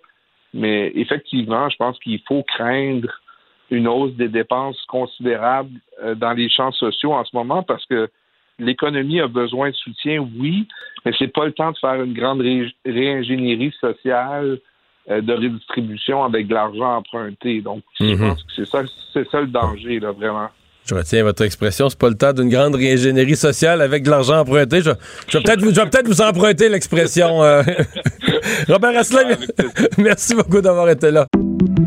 J'accepte avec, euh, avec fierté la direction, les commandes. Non, non, pas les commandes. Votre maison, c'est un espace où vous pouvez être vous-même. J'accepte d'être l'entraîneur-chef des Orignaux Atomes 2B de l'école. Mon amour, moins fort, la petite dame. Ah, excuse, excuse. Tu parles à qui? Elle mérite d'être bien protégée. Et vous méritez d'être bien accompagné. Trouvez la protection la mieux adaptée à votre maison avec Desjardins Assurance et obtenez une soumission en quelques clics sur desjardins.com. Mario Dumont et Vincent Dessureau. Joignez-vous à la discussion. Appelez ou textez le 187 Cube Radio 1877 827 2346. Et c'est le moment de parler sport. Jean-François Barry, salut. Bonjour, messieurs. Tout le monde semblait avoir pris pour acquis que c'était Max Domi qui partait, mais là, on dirait que la discussion revient que c'est un joueur de centre qui va. On a trop de joueurs de centre, tout le monde le reconnaît, mais que c'est un joueur de centre qu'il faudra échanger. Est-ce que ça pourrait être un autre? Mais là, il y a une rumeur qui a été lancée par Elliot Freeman. En fait, c'est pas une rumeur, c'est qu'il a confirmé que le Canadien avait, oui, mis peut-être sur le marché euh, Max Domi, mais qu'il aurait aussi tâté le terrain pour savoir si Philippe Dano serait pas une meilleure valeur marchande. Puis on sait Philippe Dano va renégocier l'année prochaine, c'est sa dernière année de contrat. Il va coûter cher parce que de un, c'est un excellent joueur, euh, il joue dans les trois zones rôle offensif, défensif. Et à Montréal, veut, veut pas, il y a une plus-value pour lui parce qu'il est québécois. Fait qu'il va demander un petit peu plus cher, ça c'est sûr et certain. Et j'ai comme l'impression que la valeur de Domi, lui, euh, est peut-être, elle, en fait, est peut-être à la baisse. Donc, tu sais, sur le coup, ça m'a un peu fâché de faire comme, ben voyons donc, ça n'a pas de bon sens. Euh, mettre Dano sur le marché, euh, notre, notre joueur de centre, c'est efficace. En même temps, un bon gestionnaire, si on oublie le fait que c'est un Québécois, là, un bon gestionnaire n'a pas le choix de faire ça. Tu sais, n'a pas le choix de faire comme mon meilleur rapport qualité-prix euh, pour le garder à Montréal. là. Combien ça va me coûter Domi, combien ça va me coûter Dano, et combien je peux avoir sur le marché pour un et pour l'autre. Si on prend pour acquis que dans deux ans, euh, que ce soit un ou l'autre, ça va être le troisième joueur de centre. Vous me suivez? Oui. T'as pas l'air d'accord. Euh, On aime bien Dano quand même, mais non, non, je suis pas. je- je- c'est plus que je réfléchis que je suis pas d'accord. C'est. c'est- Regardez, point de vue business, là, ça. Il y, a- il y a, il y a un enjeu. Je reconnais qu'il y a un enjeu. Puis il n'y a pas de doute que la valeur de Max Domi présentement est loin d'être à son plus haut, là. Parce que, tu sais, mettons que Dano, euh, l'année prochaine, là, demande un contrat de 6, de 7 millions là, pour 6 ou 7 ans. Ben, c'est Et cher payé pour un, un troisième centre. Si on pense que c'est le troisième centre, là. Euh, fait que, honnêtement, sur le coup, j'étais fâché. Ça fait une heure que je décante ça. Après ça, j'ai fait, ouais, dans le fond, on, Marc Bergevin, il faut qu'il prenne des décisions. Il faut pas qu'il aille avec ses sentiments nécessairement. Il faut qu'il prenne des décisions business. Puis, on, à un moment donné, on va manquer de sous. Il y a Gallagher aussi qui va, qui va signer. Puis, il y en a d'autres. L'année prochaine, c'est une grosse année de, de signature. Fait que, de l'avoir testé, en tout cas, ça veut pas dire qu'il va partir. Mais si on peut avoir un bon gros ailier pour, euh, pour Dano versus, je sais pas, moi, un choix au repêchage pour Domi, ben, on est peut-être mieux, effectivement, de laisser aller Dano. Fait que ça va être intéressant de suivre ça. En même temps, généralement, quand il y a des rumeurs, c'est pas ça qui arrive. c'est bien rare que Ouais. les rumeurs finissent par se confirmer. Des fois, il se passe rien, là. Euh, Oui, hey, généralement, il se passe rien. Tu sais qu'on avait quasiment euh, prédit le scénario d'hier soir dans la Ligue nationale de hockey. Ben, en fait, on l'a pas mal euh, prédit. On avait dit que les Islanders allaient se, euh, se ressaisir, resserrer le jeu. C'est ce qu'on a essayé de faire. Écoute, en troisième période, euh, j'ai regardé les lancers. Je pense qu'il y avait 30 lancers au total. Moi, j'avais même équipes, dit, j'avais même tenait- osé dire, ils vont pouvoir amener ça un à un en troisième. Ce qui était le cas. Tu t'étais mouillé beaucoup. Je mouillé Et beaucoup. t'as eu raison. T'as peut-être un petit peu de la chance raison. aussi. Ouais. Ceci dit, euh, là, tu- euh, quand il restait quelques secondes à jouer ou une minute au match, tu te demandes qu'est-ce qui se passe parce que t'as du côté de Tampa Bay les meilleurs talents sur la glace, puis t'as du côté des Islanders, euh, disons, des joueurs euh, plus ordinaires, dont un qui jouait pas dans la ligue jusqu'à hier. Tu te dis, ouais, tu sais, c'est- c'est-tu c'est-tu- c'est-tu le bon choix, là? Ben, c'est-tu le bon choix? Puis c'est là que tu vois, puis c'est drôle, hier, je me suis promené entre le match de l'Impact, le match des Raptors et le match euh, entre euh, Tampa Bay et les Islanders. Et un constat que j'ai fait, puis tu sais, c'est Kucherov encore qui a fait de la magie hier, puis un soir c'est Edmund, puis un soir c'est Pointe, là, c'est pas mal euh, ces trois gars-là avec euh, Vasilevski aussi dans le filet, là, c'est eux autres l'histoire des séries cette année pour Tampa Bay. Puis c'est là que je me suis dit, t'as besoin du gros joueur. Tu sais, en fin de match, c'est eux autres qui vont faire la différence. On l'a vu tellement souvent avec Crosby. Puis c'est drôle parce que de l'autre côté, il y avait les Raptors qui se démenaient. Puis à chaque fin, la fin du, match régulier, la fin de la première période de prolongation, ils ont eu la chance de gagner la partie. Et c'est là où Kawhi Leonard leur manquait. Tu sais, l'année passée, ça aurait pas été compliqué. Là. Il aurait donné le ballon à Leonard, puis probablement qu'il aurait gagné le match là. Puis là, il l'avait pas, ce, ce gars-là. Puis là, je me suis mis à penser, tu sais, Tom Brady au football, Pat Mahomes l'année passée. Quand, dans les grands moments, tu as besoin du joueur qui va faire la différence. Puis c'est ça qui va faire en sorte que les grandes, que les bonnes équipes vont passer versus les équipes qui travaillent fort comme, comme les Islanders. Puis je me suis même demandé, tu sais, des fois, là, quand on se met à rêver qu'on on commence à avoir une bonne équipe à Montréal, est-ce qu'on l'a, ce gars-là? Puis je pense pas qu'on l'a encore, le gars qui va faire la différence. Le gars, tu sais, l'impact, c'est un bel exemple aussi hier, là. Quand Toronto a fait 2-1, il restait 6 minutes à jouer, là. Puis là, tu fais comme, bon, qui c'est qui va aller mettre ça dedans? Puis on, on le trouvait pas, le joueur, ouais. même qui ont. Ben non, ils ont même sorti un joueur pour mettre Jackson Hamel qui avait pas joué de la game. C'est comme, Hey, vas-y, là, essaye donc d'aller scorer. OK, j'étais pas assez bon pour jouer à la game, mais j'étais assez bon dans les cinq dernières minutes pour aller scorer. Fait que c'est ça la différence entre les bonnes équipes et les grandes équipes. Bon. Et là, est-ce que les Highlanders ont les reins cassés? Parce que hier, ils ont joué pour gagner. Euh, ils ont respecté leur plan de match. Ils ont amené ça à un. Ils ont eu, ils ont eu des chances. Ils ont eu des chances. Ils ont eu des chances incroyables. Mais là, euh, tu te dis, ouais, là, tu finis. T'as as tout donné. Tu- Là, t'es 0-2 dans la série. Je sais pas. Il me semble que les Islanders, là, c'est. Quand on parlait d'une série courte, là, il me semble qu'on est beaucoup plus à risque après cette défaite crève-cœur d'hier. Ah, elle a fait mal. Je sais pas si tu as vu la célébration. Il y avait différents angles de caméra qui sont sortis aujourd'hui. La célébration de Kucherov, quand- après avoir marqué avec euh, quelques secondes à jouer. Là, euh, puis c'était pas pour aller narguer l'adversaire. Il s'est avancé vers son banc. Puis, tu sais, bon, il était content. Sauf que il y, a- il y a une des angles, un des angles où on voit le banc des Islanders derrière. Ah et ouais, tu vois leur visage. mains, tu vois ouais, comme nous autres, on a tout fait. Là. On s'est vidé comme on pouvait. Puis en bout de ligne, on perd devant plus fort. Tu sais, c'est quasiment ça qu'on pouvait lire de- dans, leur, euh, dans leurs expressions faciles. Fait que, euh, comme on l'a dit, moi, je pense que ça va être une série très courte. 5. Moi, j'ai Lightning en 5. Puis de la manière que c'est parti là, là euh, ça pourrait être en Ça 4. pourrait être 4, toi. Alors, les Texans de Houston qui vont être à Kansas City ce soir, c'est les débuts dans la NFL. J'ai hâte. Oui, puis là, hey, honnêtement, moi, je, à NFL, là, je suis pas ça autant que toi. Puis là, j'ai fait, mais c'est c'est les matchs hors concours qui débutent. Puis là, je suis allé lire. Il n'y en a pas eu.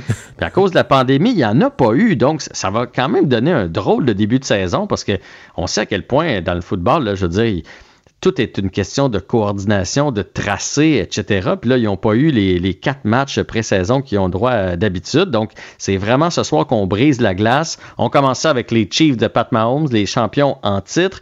Et euh, je lisais que les, deux équipes préparent un geste de solidarité contre les euh, injustices. Euh, ils n'ont pas voulu dévoiler ça allait être quoi, mais avant le botté, il va y avoir un- un coup d'éclat. Je ne sais pas ce que ça va être là, pour euh, dénoncer ça parce que euh, on ne l'a pas fait encore du côté de la NFL. La saison n'avait pas lieu. Et la NFL, cette fois-là, euh, ça n'avait pas été le cas. euh, avec, mon Dieu, j'oublie le nom du corps. euh, j'ai, voyons, j'ai un blanc. Le, le- le corps qui mettait le genou, euh, Copernic, qui mettait le genou à, à terre. euh, la, la Ligue ne n'y l'avait avait pas. il y avait pas eu de solidarité, là, disons, pour Copernic à l'époque, mais là. Euh, Non, mais là, la Ligue a dit qu'elle allait, euh, allait appuyer les joueurs. Donc, ça commence Mais ce soir, saison il y de a un mouvement là, de, de fans de football qui veulent que Kaepernick soit intronisé au temple, au temple de la renommée. Là, là tu là, es rendu. S'il l'était, ce serait pour des raisons essentiellement politiques. Parce que bon, il y a eu quand même une coupe de bonnes saisons, mais pas.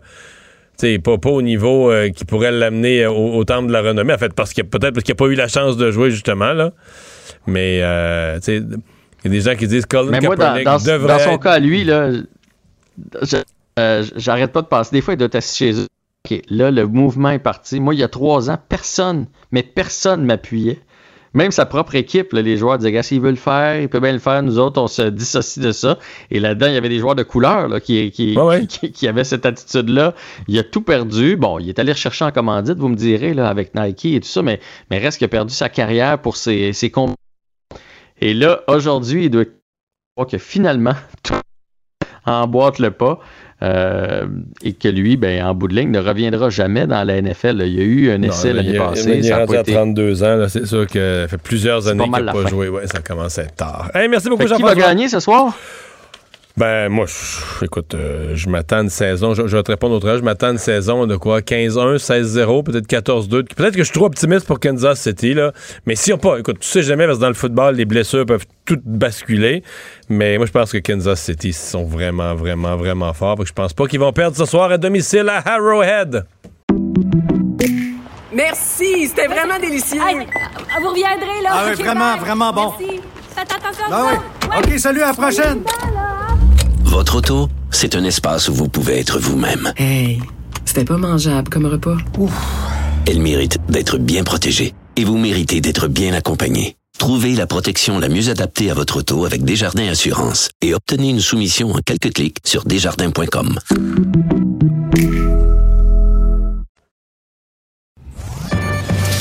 Le remède à la désinformation. Mario Dumont et Vincent Dessureau. Cube Radio. Alors, Vincent, une nouvelle qui vient de tomber concernant euh, Louis Garneau. Oui, euh, Louis Garneau, on sait qu'il s'est placé euh, sous la protection de la loi sur les faillites et l'insolvabilité en mars dernier.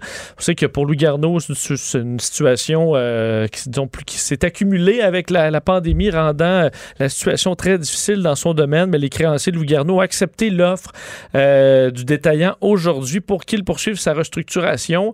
Ça passera devant le tribunal le 17 septembre prochain. Il faut dire que les créanciers non garantis parti accepte quand même de perdre beaucoup d'argent. On dit que c'est à peu près une enveloppe de 550 000 pour couvrir une dette de 15 millions. Euh, alors, c'est euh, pas beaucoup. 550 000 pour 15 millions. C'est pas beaucoup dans la pièce, on dirait. Euh, dans l'ensemble des dettes, on s'est s'élevé à 28 Mais c'est millions quoi? C'est de c'est dollars. trois, c'est trois, c'est trois cents dans la pièce, compte-tu bien? C'est... C'est... euh, oui, exactement. Et boy. Alors, c'est c'est pas beaucoup. Alors, ça permettra à Louis Garneau de se restructurer. Alors, on verra la suite des choses, mais c'est une période très, très trouble pour le détaillant euh, Ben, c'est sûr que ça lui permet, lui, de passer l'éponge puis de, de repartir sur des, des meilleures bases.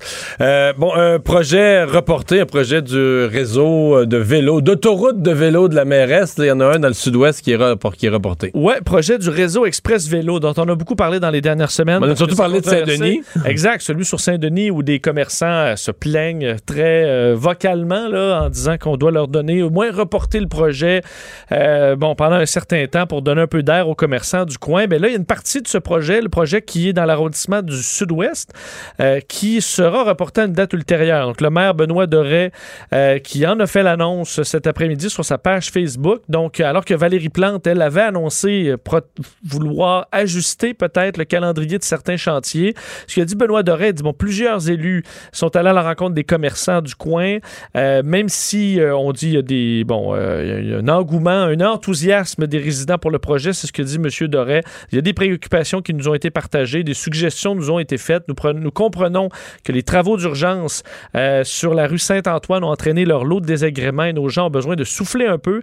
Alors, pour être au diapason avec les, les concitoyens, on va prendre une pause, le temps d'élaborer d'être sûr qu'on peut minimiser euh, l'impact de ce chantier sur les commerçants du coin. Mais il- ça doit quand même brasser là, dans l'équipe de Valérie Plante. Là. Les, ce sondage qui la met derrière euh, Denis Coderre, l'ampleur de la critique. Il y a des gens qui vont vouloir garder leur poste. Là. Tout le monde ne va pas dire ben, on va perdre, euh, Dans l'honneur, dans le, on perdra en vélo. Euh, on s'en retournera à, à la maison en vélo. Mais euh, effectivement, ça doit, il doit y avoir une grogne chez certains parce que Valérie Plante, pour l'instant, va de l'avant, quoiqu'elle s'est montrée euh, prête à ajuster certains calendriers. Le ministre Bill Morneau qui est condamné pour avoir violé la loi électorale. Oui, bon, on, pa- l'ex-ministre des Finances, Bill Mordeau, on sait, il a quitté euh, à la suite de- du scandale We Charity, mais ça n'empêche pas. Ça n'a aucun rapport avec l'histoire en, en- en Non. cause. là. Ça n'empêche pas le commissaire aux élections fédérales à revenir sur euh, fait deux événements. L'ex-ministre des Finances, Bill Mordeau, qui a donc violé la loi électorale pendant l'été 2019 en utilisant son budget ministériel alors qu'il était ministère des ministre des Finances et son statut au sein du gouvernement pour faire la promotion de deux candidates libérales. Ça l'amène, puis bon, c'est pas des grandes amendes de 300 dollars, dire qu'il est millionnaire, euh, M. Morneau, mais l'Association libérale de sa circonscription doit payer de son côté 1661 euh, dollars qui seront donc remboursés des fonds publics qui avaient été dépensés pendant deux événements. En gros, euh, c'est devant la Chambre de commerce à Oakville où Bill Morneau est allé bon, faire un Ben, discours. Moi, j'ai lu ça. C'est la, supposée manœuvre électorale la plus ridicule que j'ai jamais vue. Parce que c'est trop évident. Non, non, non, dans le sens que tu peux pas croire que quelqu'un soit condamné pour ça. là. La loi électorale fédérale, je sais pas comment elle est rédigée, là. Mais je veux dire, mettons, à, à Québec, là, cette- cette- si ça, c'est une fraude, là, une... Tout le monde serait frauduleux. Ben, tout le temps. là. Ben, Parce qu'en fait, lui, c'est que dans son discours à la Chambre de commerce en tant que ministre des Finances, il a dit que. Il a dit du bien de quelqu'un. Évidemment, la, la candidate libérale du coin euh, était bien bonne. C'est ça. Et euh, elle a été élue d'ailleurs. Et on dit qu'on. Dans l'autre place, ça a été battu. Il, y a deux, il y a deux infractions. Dans l'autre place, mais c'est comme si un ministre là, se promène, euh, je sais pas, à l'époque des, des libéraux, maintenant à l'époque de la CAQ, là, à la veille des élections. Là, un ministre se promène dans les régions. Puis là, il est à une chambre de commerce. Puis dans la salle, à la table 22, là, il y a le candidat euh, du parti. Là. Oui. Puis là, tu vas dire, ah, c'est une bonne personne. Puis là, tu dis, mais là, mais toi, étant donné que c'est avec ton. Étant donné que tu t'es rendu dans cet hôtel ou dans cette salle avec ton budget de ministre pour faire une conférence ministérielle, tu pouvais pas aider. Parce que c'est une aide. T'aides la personne à se faire élire. Donc, ça devient un Oui. travail partisan. Mais je veux dire, donné, la vie est. Mais admettons, s'il fait un discours au complet là, de 30 minutes sur Non, je comprends que s'il se déplace avec son budget de ministre des Finances puis tout ça, puis qu'il fait une soirée de levée de fonds, puis avec des logos du parti partout, puis là c'est une activité de parti, là ça je comprends. Mais dans Donc, il y a une ligne euh, Là, de l'acceptable.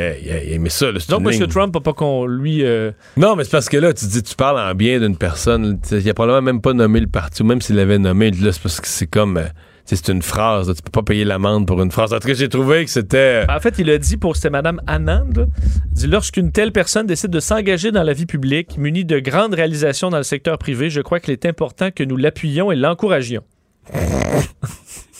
Bon. Il a même pas nommé le Parti libéral. pas trop, là. Mais ça. C'est- Je te dis, c'est la, c'est la condamnation pour quelque chose d'électoral la plus ridicule que j'ai jamais vu. Mais effectivement, si tu lis au pied de la lettre la loi fédérale, là, tu peux pas utiliser les fonds de l'État, donc ces fonds de ministre des Finances, tu sais, c'est pas ceux du parti, ceux du, comme ministre des Finances, tu peux pas les utiliser pour aider à l'élection de ton parti. Mais là, parlais en bien de quelqu'un dans ton discours. Bon, c'est- OK, je comprends. C'est Ouais, intéressant. non, ça, c'est 300 dollars aussi. Là, ouais, la bande est euh, ridicule. là. Tout est minime. Je veux dire, c'est C'est ça. ça. Mais ça fait les manchettes. quand On est sévère. Il n'aurait pas démissionné, avait pas démissionné en date Il n'aurait pas démissionné pour ça. Non, non, il n'aurait pas démissionné pour ça, mais on n'aurait pas parlé longtemps. Euh, bon, les États-Unis qui ont sanctionné un agent russe. En fait, il y a deux histoires de, de peu d'espionnage. Hein? Oui, à l'approche des élections, on est à euh, deux mois des élections américaines. On s'inquiète évidemment d'ingérence possible de gouvernements étrangers, comme on avait possiblement vu aux élections de 2016 en défaveur d'Hillary Clinton. Le deux histoires. La première, Washington, en fait, c'est le, faut dire, c'est Mike Pompeo, le, chef de la diplomatie américaine, dans un communiqué qui informe comme quoi les États-Unis sanctionnent un homme qui s'appelle Andrei Derkach, qui est membre du Parlement ukrainien et qui est un agent russe actif depuis plus de dix ans. C'est ce que Mike Pompeo euh, dit, qui est en contact étroit avec les services de renseignement russes et lui, et, russes, et lui aurait donc euh, discrédité sur les réseaux sociaux euh, euh, bon, certain Joe Biden, alors évidemment l'adversaire de Donald Trump aux prochaines élections. Mais donc, Donald Trump, en faisant ça, il se, il se protège un peu contre des accusations de complicité parce que là, il- son gouvernement ou son administration procède à l'arrestation de quelqu'un qui allait saboter Biden. Oui, je ne sais pas si Trump étant euh, derrière ça parce que Trump lui-même avait partagé des messages de cette personne-là sur Twitter. Euh, parce que Ah, lui oui. faisait entre autres des montages. Il avait d'ailleurs, il faut dire, rencontré Rudolph Giuliani en 2019, qui est l'avocat personnel de- du président pour pousser le dossier là, de son fils Hunter et de l'Ukraine.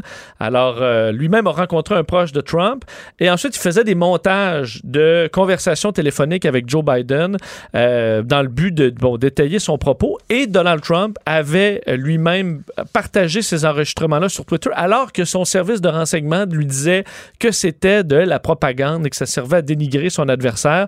Trois autres Russes ont été sanctionnés pour ça co- comme étant euh, bon, dans des groupes tentant de manipuler les réseaux sociaux aux États-Unis pour troubler l'élection qui s'en vient.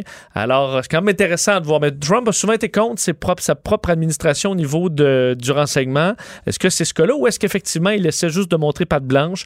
On le verra peut-être dans sa réaction euh, à tout ça. Et l'autre événement par rapport à la protection de l'élection américaine, c'est Microsoft qui aujourd'hui sort en disant avoir détecté plusieurs cyberattaques. En fait, on parle de centaines de cyberattaques en provenance de la Chine et de la Russie visant des personnes et des organisations politiques qu'on lit particulièrement à Joe Biden, également à Donald Trump.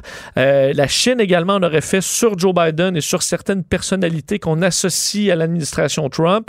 Alors, euh, on ne dit pas ça. Enfin, avec la Chine, on dit que c'est des tentatives de piratage sans succès. Pour ce qui est de la Russie, euh, moins clair, mais ce qu'on est sûr, c'est qu'ils sont très actifs là-dessus, comme il avait été en 2016.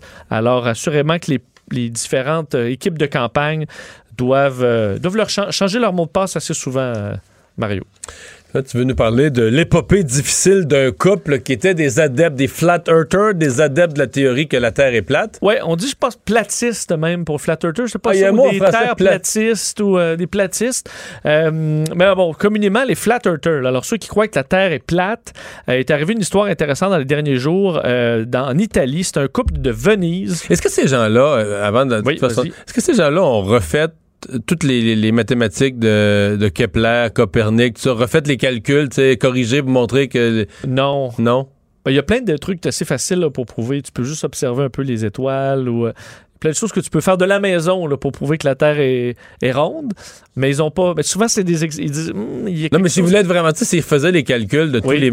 Parce qu'à l'époque, on avait peu d'outils. C'était c'était- c'était les, les- l'ellipse de la Terre, tout ça, là, Kepler, Copernic, Galilée, c'était vraiment à partir de modèles mathématiques. Là. Que S'ils refaisaient les calculs, qu'ici, ils montraient où est l'erreur Ils étaient dans calcul. le complot eux-mêmes à cette Ah époque-là, je suppose, George Soros, là, bé- petit petit-fils, qui devait être euh, de- derrière tout ça. Euh, mais donc, eux, euh, selon leurs calculs, Mario, là, ce couple d'Italiens, ils se sont dit la, la Terre là, termine dans, après une île de la Sicile là, et de l'Afrique du Nord, à Lampedusa. Ah ben c'est l'île que Christophe Maé chante une chanson magnifique. Trouve-nous ça, euh, Lampedusa, là, pour la fin de la chronique. Lampedusa. de- là. Donc, eux, selon leurs calculs, C'est tellement de belles chansons. Oui, Excuse-moi, je suis à- distrait. là. après Lampedusa, c'est un mur de glace. C'est la fin, il n'y a, plus- de planète. Il n'y a pas de Libye, il n'y a pas d'Afrique du Nord, l'autre bord. là, non. Non. Et euh, alors, ils ont décidé de vendre leur maison, euh, de vendre leur voiture pour s'acheter un bateau à voile et sont partis sur une épopée pour aller confirmer que la Terre est plate et qu'on arrive sur un mur de glace à Lampedusa. Le problème, c'est qu'ils, même si c'est pas si loin, là, ils se sont pas rendus. Euh, ils se sont perdus pour se ramasser sur l'île de Ustica, donc en Sicile. En fait, ils ont été sauvés par un médecin qui travaille pour la division maritime du ministère de la Santé là-bas. Lui a un bateau pour sauver des migrants, entre autres, qui arrivent de l'Afrique ou plutôt du mur de glace pour se réfugier. Et euh, alors, ils ont été secourus, transportés là-bas. Et le médecin qui les a sauvés, Mario, notait quand même l'ironie qu'il euh, tentait de s'orienter à l'aide d'une boussole. Euh, boussole qui fonctionne en raison du magnétisme terrestre de la sphère terrestre.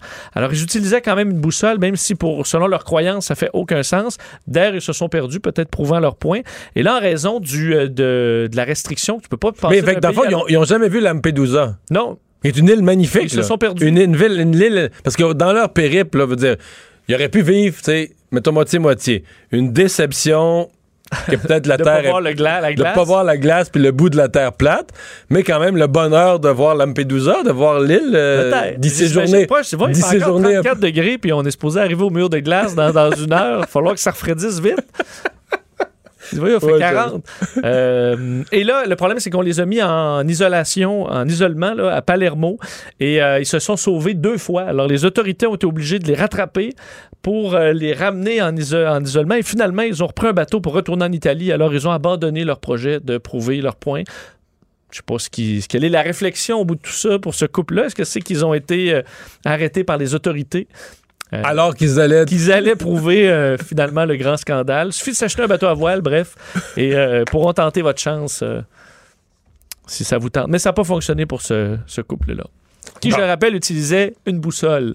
Alors, Ouais. ça, je ne sais pas comment il euh, il l'explique. Ouais, parce que la boussole Le est basée un peu sur l'existence Ouais. d'un pôle au nord. Le là. nord est où, rendu là? euh? Eh, c'est pas facile. Bon, euh, et dévoilement du prix d'un véhicule électrique qui était très attendu. Ouais, je termine là-dessus. Lucide, une, nouvelle entreprise dans le monde des voitures électriques devait lancer, en fait, lance la Air. Ça devait être fait à New York là, pendant le, salon de l'auto de New York en avril, mais ça a été reporté en raison de la COVID-19. Et c'était très attendu parce que c'est un modèle haut de gamme qui, pour plusieurs analystes, était vu comme étant un concurrent de la Model S de Tesla. donc, une voiture qui est euh, adorée des richissimes amateurs de véhicules électriques. Euh, et surtout qu'il y a quelques semaines, on avait annoncé, Mario, que la voiture Air aurait une autonomie de 840 km, ce qui est beaucoup plus même que le plus grand modèle de Tesla, Model S. Euh, mais on savait pas le prix. Et là, le prix est sorti dans les dernières heures, Mario, 169 000 américains. Ben, Alors là, c'est un peu cher. Oui. C'est un peu cher. C'est Alors, ben, c'est 200 000, là, mettons, pour nous. Là. 200 000 Ben, un chiffron. là. On dit que c'est avant les crédits de taxes euh, au fédéral, Ouais. mais non, bon. mais t'en as plus. euh, t'en- non, non, t'en as plus ici, les, en haut de euh, 70 000 Aux 50 000. États-Unis, il y en aurait quelques-uns. OK. Et il faut dire que la modèle S de Tesla coûte aux États-Unis 75 000 Alors, je comprends que si tu vas un petit peu plus loin, peut-être 100, 150 km de plus, est-ce que ça va valoir le 100 000 supplémentaires? Certaines personnes sont un peu déçues de voir euh, le prix plus ou moins concurrentiel de la Air. Ça montre que c'est pas facile de faire un véhicule électrique performant qui va loin et qui est pas cher. Il faudra attendre encore quelques années. Merci, Vincent. Mario Dumont, un vent d'air frais. Pas étonnant que la politique soit sa deuxième nature. Vous écoutez Mario Dumont et Vincent Dessureau. Alors, euh, ben, euh, à ce temps-ci de l'année, pour bien des gens, on va revenir euh, l'automne, puis ensuite l'hiver, puis c'est le moment où on commence peut-être à penser que euh, les jours raccourcissent, il commence à faire froid, etc. Puis c'est le temps de se préparer à aller en Floride. Euh, la question se pose différemment pour euh, beaucoup de Québécois. D'abord parce que une partie des gens qui vont en Floride euh, ont euh, 70 ans et plus. Euh, la question de la COVID se pose en double. C'est déjà compliqué, la frontière est fermée, il y a déjà une série de complications d'aller aux États-Unis. En plus, tu fais partie des clientèles plus à risque sur le plan de la santé. Euh, il y a des questions d'assurance. On va en parler tout de suite de ça avec euh, Pierre-Olivier Fortin, porte-parole du CA Québec, qui vient de se qui vient de se livrer un sondage de CA Québec sur la question. Bonjour, M. Fortin. Bonjour, c'est Dumont. Donc, vous avez demandé à des Québécois, des habitués de la Floride, de quoi ça avait l'air, l'état de leur réflexion à ce point-ci pour cette année. Effectivement, puis on en a la moitié qui voit le verre d'eau à moitié plein, puis l'autre moitié qui voit le verre d'eau à moitié vide. hein. Il y a 54% euh, des répondants au sondage de CA Québec sur, euh, auprès des snowbirds euh, chez nos membres là, qui nous disent, euh, qui croient encore probable. Donc, ils vivent un peu d'espoir de euh, toujours voyager euh, cet hiver. Donc, c'est à peu près, c'est à peu près la moitié. La proportion augmente chez ceux qui ont une propriété euh, en Floride, par exemple. OK, mais j'allais y arriver. Donc, 54 puis 46 qui sont déjà fait une idée qu'on ira pas cette année, on saute une année? Euh, en fait, non, qui, ga- qui garde espoir. En fait, quand on demande, là, quand on va un petit peu plus loin, puis qu'on on- on demande, euh, avez-vous décidé si vous alliez partir Ouais. cet hiver? Il y en a juste un sur cinq qui ont pris sa décision. Euh, puis parmi eux, ben, OK, donc la 80 plupart, c'est non. 80 n'ont pas une décision définitive. Donc, c'est un feeling à ce point-ci, mais la décision n'est pas finale. Exactement. La décision est loin d'être finale, là, c'est ça. Et, et ceux qui ont déjà décidé, là, c'est parce que c'est non, euh, dans 88 Ah, OK. des cas. Donc, fort à parier que si la tendance se maintient, si ça bouge pas, en tout cas, euh, il y a plusieurs snowbirds qui vont rester euh, au Québec euh, cet été, qui vont devoir faire leur nid au froid. Ouais. Euh, bon, euh, dans ce qui ressort comme crainte, euh, c'est quoi? C'est l'état de la situation du côté américain, la façon dont le pays gère la COVID? Est-ce que c'est le- le- les craintes par rapport au coût du système de santé, la disponibilité d'assurance pour se couvrir? Qu'est-ce qui ressort?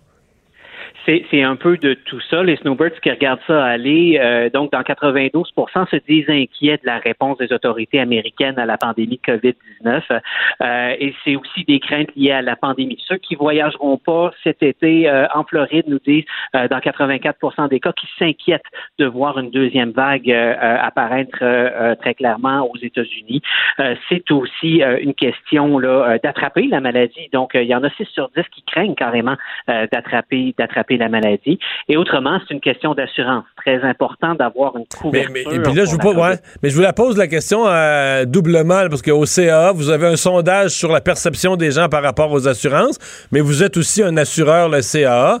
Est-ce que est-ce que c'est assurable pour des gens, puis pour des gens en général, des voyageurs en général, mais des gens plus âgés, est-ce qu'on peut s'assurer euh, contre le, risque, par exemple, de se retrouver, euh, je sais pas moi, quatre semaines, cinq semaines aux soins intensifs aux États-Unis avec un coût exorbitant? C'est assurable, ça? Euh, oui, il y a certains assureurs, là, puis vous faites la distinction, je, l'ai- je l'ai fait aussi. Donc, les assurances de voyage, les assurances voyage de CA Québec, on, on couvre pas la COVID-19 à l'étranger. Certains autres assureurs vont la couvrir. Euh, c'est assorti de certaines conditions. Il faut vraiment les connaître euh, avant, euh, avant de s'y rendre. Euh, par exemple, on, on, on dit souvent là, que les- la disponibilité des soins à l'étranger euh, est pas est pas garantie. Donc, certains assureurs l'offrent. Euh, bien important de se renseigner là, sur ce que ça implique. Et c'est 96% des répondants là, au sondage qui disent que c'est important d'obtenir une couverture d'assurance pour la COVID-19 là, avant de avant de partir. ça- Puis, Mais effectivement, si vous avez prendre, voilà. 75 ans, là, puis vous partez pour la Floride, puis vous voulez une assurance qui va vous couvrir complètement et bien là, pour la COVID, je sais pas, mais ça doit pas être donné. Euh, Effectivement, les coûts des assurances varient généralement avec euh, avec l'âge, avec la condition médicale. Euh, c'est bien important de vérifier et d'obtenir toutes les confirmations là avant avant de se lancer. On est dans une époque qui est pas évidente hein, pour euh, pour le voyage. Il y a plusieurs restrictions. Vous l'avez dit tantôt, la frontière est encore est encore fermée. Donc, euh, c'est important cette année de pas se lancer tête première là, sans vraiment faire ses recherches puis euh, consulter un, un conseiller en voyage de confiance, par exemple, avant avant de se rendre, parce qu'effectivement, il y a, il y a des restrictions, les assurances, c'est pas simple. Il y a des nouvelles possibilités, ceci dit, avec euh, du côté euh, des assurances. On, a- on voit de plus en plus, euh, par exemple, des transporteurs aériens qui vont offrir une couverture d'assurance pour la COVID-19. Euh, il y a des pays au- également qui offrent euh, l'accès à leur système de santé euh, pour la COVID-19, qui vont couvrir les frais si euh, il doit avoir quarantaine euh, à l'étranger. Pour essayer de relancer leur industrie touristique, ils rassurent les voyageurs avec ça, là, oui. Effectivement, c'est le nerf de la guerre. mais c'est pas le cas des États-Unis. ouais. Mais c'est pas le cas des États-Unis, là. Non, non, non. Non, vraiment pas. Euh, les, vous m'avez mentionné tout à l'heure que dans la, la- disons, le, le- le niveau d'intérêt de se rendre ou pas, qu'un des facteurs, c'était le fait d'être propriétaire. Donc, je comprends que ceux qui ont un condo ou une maison, qui sont propriétaires là-bas, sont, sont plus déterminés, sont un petit peu plus agressifs là, à vouloir s'y rendre. Oui. On le voyait un peu partout dans toutes les réponses quand on quand on allait voir dans le fin détail des résultats du sondage ceux qui ont une propriété là-bas, c'est un, un sur deux là, qui possède une maison ou un condo là-bas. Euh, on voyait qu'ils étaient plus enclins à prendre un petit peu plus de risques, qu'ils étaient plus déterminés à y aller. Puis il faut se mettre à leur place. Hein. Les, snowbirds, euh, ils sont comme ils sont chez eux là-bas en quelque sorte. Euh, donc ils sont moins euh, sensibles aux mesures euh, aux mesures sanitaires. C'est-à-dire que c'est important, mais c'est plus facile pour eux de les appliquer. Rester à la maison, qu'on le fasse euh, au Québec ou qu'on le fasse en Floride, euh, ça change ça change rien pour eux. Et si on leur donnait le choix, ben ils, continueraient de, passer leur hiver euh, en Floride à porter le masque, puis à sortir pas trop, puis à porter le masque à l'épicerie. Ouais. Ouais. Euh, donc, euh, mais pour le reste, dans le fond, euh, les gens sont, sont, comme on dit, aux aguets de ce qui va, ce qui va arriver avec la frontière, euh, ce qui va arriver avec le, le- une possible deuxième vague. Donc, on, vous dites pour 80% des gens, on, on regarde ce que ça donne là. Oh, c'est ça, on regarde ça aller, mais pour, pour l'instant, c'est sûr qu'il y a encore la recommandation du gouvernement fédéral d'éviter tout voyage non essentiel. Il y a plusieurs assureurs qui se collent à cette directive-là, donc pour leurs produits euh, d'assurance euh, d'assurance voyage. Euh, il y a la question, ben, c'est ça justement, des, des assurances, l'évolution euh, de la pandémie. C'est tout ça fait en sorte que euh, oui, on regarde ça aller, puis que plusieurs d'entre eux, euh, effectivement, n'ont pas encore ont pas encore pris leur leur décision. Ceci dit, ça va poser, ça va être intéressant de voir là, finalement euh, quelle proportion de snowbirds vont effectivement partir euh, vont effectivement partir cet hiver. Ça va être en novembre qu'on va en avoir une idée parce que la grande majorité euh, des snowbirds partent en novembre. Il y a une deuxième vague, deuxième vague de voyageurs, je veux dire, pas une deuxième vague nécessairement de virus, mais une deuxième vague de snowbirds qui partent euh, en janvier. Donc, ça va être intéressant de voir fêtes, là, euh, ouais, c'est ça, exactement, là, quelles proportions vont, euh, vont décider de partir ou de, ou de rester ici. Est-ce qu'il y aura des plans B? Est-ce qu'ils vont prendre d'assaut d'autres, d'autres régions? Euh, mais comme je le disais, si on leur donnait le choix, les snowbirds ne changeraient pas vraiment de destination ni la durée de leur voyage. Tout porte à croire que c'est un mode de vie qui, qui, fait, qui fait vraiment leur affaire. Bon. Par contre, le CA, vous avez juste sondé l'aspect voyage. Vous avez, vous avez pas sondé leur niveau de déprime. Ceux qui n'ont pas vu de neige depuis, mettons, euh, 8 ans, 12 ans, 15 ans, 20 ans, vous n'avez pas sondé leur niveau de déprime à, à l'idée de pelleter, là. Ah, c'est pas simple, hein. Puis ceux, qui- partiront pas puis qui ont un VR, par exemple, se demandent euh, présentement beaucoup où ils vont stationner leur VR pendant l'hiver. Euh, souvent, des équipements qui ont qui ont jamais vu neiger euh, non plus, qui se demandent si leur équipement va être capable de passer l'hiver ici sans trop sans trop de dommages. C'est un casse-tête là qui est qui est pas simple. Les, les échos qu'on en a jusqu'à maintenant, on, on continue de suivre ça de près. Pierre-Olivier Fortin, merci de nous avoir parlé. Au plaisir. Au revoir. Porte-parole du CA Québec, ouais. Parce que tu sais, on peut se dire, ouais, dans une pandémie, on reste au Québec, ou, mais quand même, va commencer à faire encore plus froid, Non, mais y a des noir? gens, pour vrai, il y a des gens qui n'ont pas vu la neige là-dedans depuis. vrai. Il y en a qui reviennent à Noël, quand même, voir la famille, tout ça, mais il y Mais en c'est a. un petit saut féerique à Noël, là. C'est pas. Ouais, mais il y en a qui reviennent pas, là. Il y, en a, il y en a qui invitent, moi j'en connais, qui invitent leur famille à Noël. Si vous voulez nous voir, vous venez nous rejoindre en Floride. Non, Tu y a- comprends si t'as payé, t'as un condo en Floride, tu paies l'entretien, il fait beau tout l'hiver, puis là, tu. Je comprends que c'est déchirant, là. Ouais. Dire, ben, j'abandonne ça cette ouais, année. puis si t'as pas vu si de la neige puis de la slush puis t'en as pas vu depuis euh, une décennie, mettons. Mais on peut comprendre que quand t'as euh, 70 ans ou 80, euh, écoute, là, un assureur, là. Si, si il t'accepte, ça va coûter cher là, pour pouvoir être assuré Oui, pour la parce COVID. que si tu sachant t'assures pour la COVID, écoute, je sais pas, une journée, un 24 heures aux soins intensifs, là, sous respirateur aux États-Unis, je, je sais pas, 24 Des milliers de dollars. Des milliers de dollars. Mais là, mais- écoute, on a vu des gens, j'ai au moins entendu parler d'un cas, je pense qu'il a été 30 quelques jours aux soins intensifs là, dans la région de Québec. Si tu te ramasses, ben, ça peut t'arriver, si tu te ramasses comme ça en- dans un hôpital de la Floride. La facture, là, elle peut, être assez, euh, elle peut être assez salée. On va aller à la pause. Richard Martineau est là dans un instant. Isabelle est en train de vider sa maison qu'elle a vendue grâce à l'accompagnement de l'équipe de Duproprio. Elle quitte avec la fierté d'avoir vendu son espace elle-même. Duproprio, on se dédie à l'espace le plus important de votre vie. Un message d'Espace Proprio, une initiative de Desjardins. Mario Dumont, un vent d'air frais. Pas étonnant que la politique soit sa deuxième nature. Vous écoutez Mario Dumont et Vincent Dessureau. le, le commentaire de Richard Martineau. Des commentaires pas comme les autres. Hey, salut Richard. Hey Mario, je t'entendais euh, parler tantôt euh, de voyage dans le sud. Euh, checkez ça, vérifiez ça. Je pense que le Club Med, pour attirer les gens, disent si vous venez au club cet hiver, euh, si vous tombez malade, les- on va payer vos frais d'hospitalisation. Ça fait Ah ouais? partie maintenant du forfait. Ouais. Alors, Mais non je sais seulement que les, c'est- euh, je sais que les, les, les voyages, là, euh, les voyagistes, je pense à Air Canada, Air Transat, plusieurs, quand tu achètes le, le- le tout inclus, là, ils t'incluent l'assurance santé, l'assurance COVID, là, ça, La- pour essayer d'encourager des gens à aller. C'est juste le, que. le Club Med fait ça, mais sauf que bon, c'est pas donné le Club Med quand même, là, surtout en temps des fêtes en plus. C'est c'est juste que voyager, mettons, l'idée, là, mettons, prenons un voyage bien simple, là, pas pour explorer le monde, puis voir les musées, puis tout ça, là, mais pour aller dans le sud. Le but, c'est de relaxer, c'est de te reposer, puis tout ça. Fait que, tu sais, si t'es- stressé, stressé à l'aéroport, stressé partout, stressé de la COVID, stressé d'être masqué dans les corridors, stressé, tu dis, ouais, je je pense que je vais rester chez nous. Quand tu reviens, quand tu reviens, il faut quand même que tu t'isoles, non? Pendant 14 jours. C'est rendu 10 jours maintenant. Non. Je pense l'isolement, non? Non, non, non. 10 jours, ça, Ouais. c'est quand tu as eu un test positif. Parce que là, on- quand tu as eu le test positif, on considère que ta période d'incubation est forcément passée si tu as testé positif.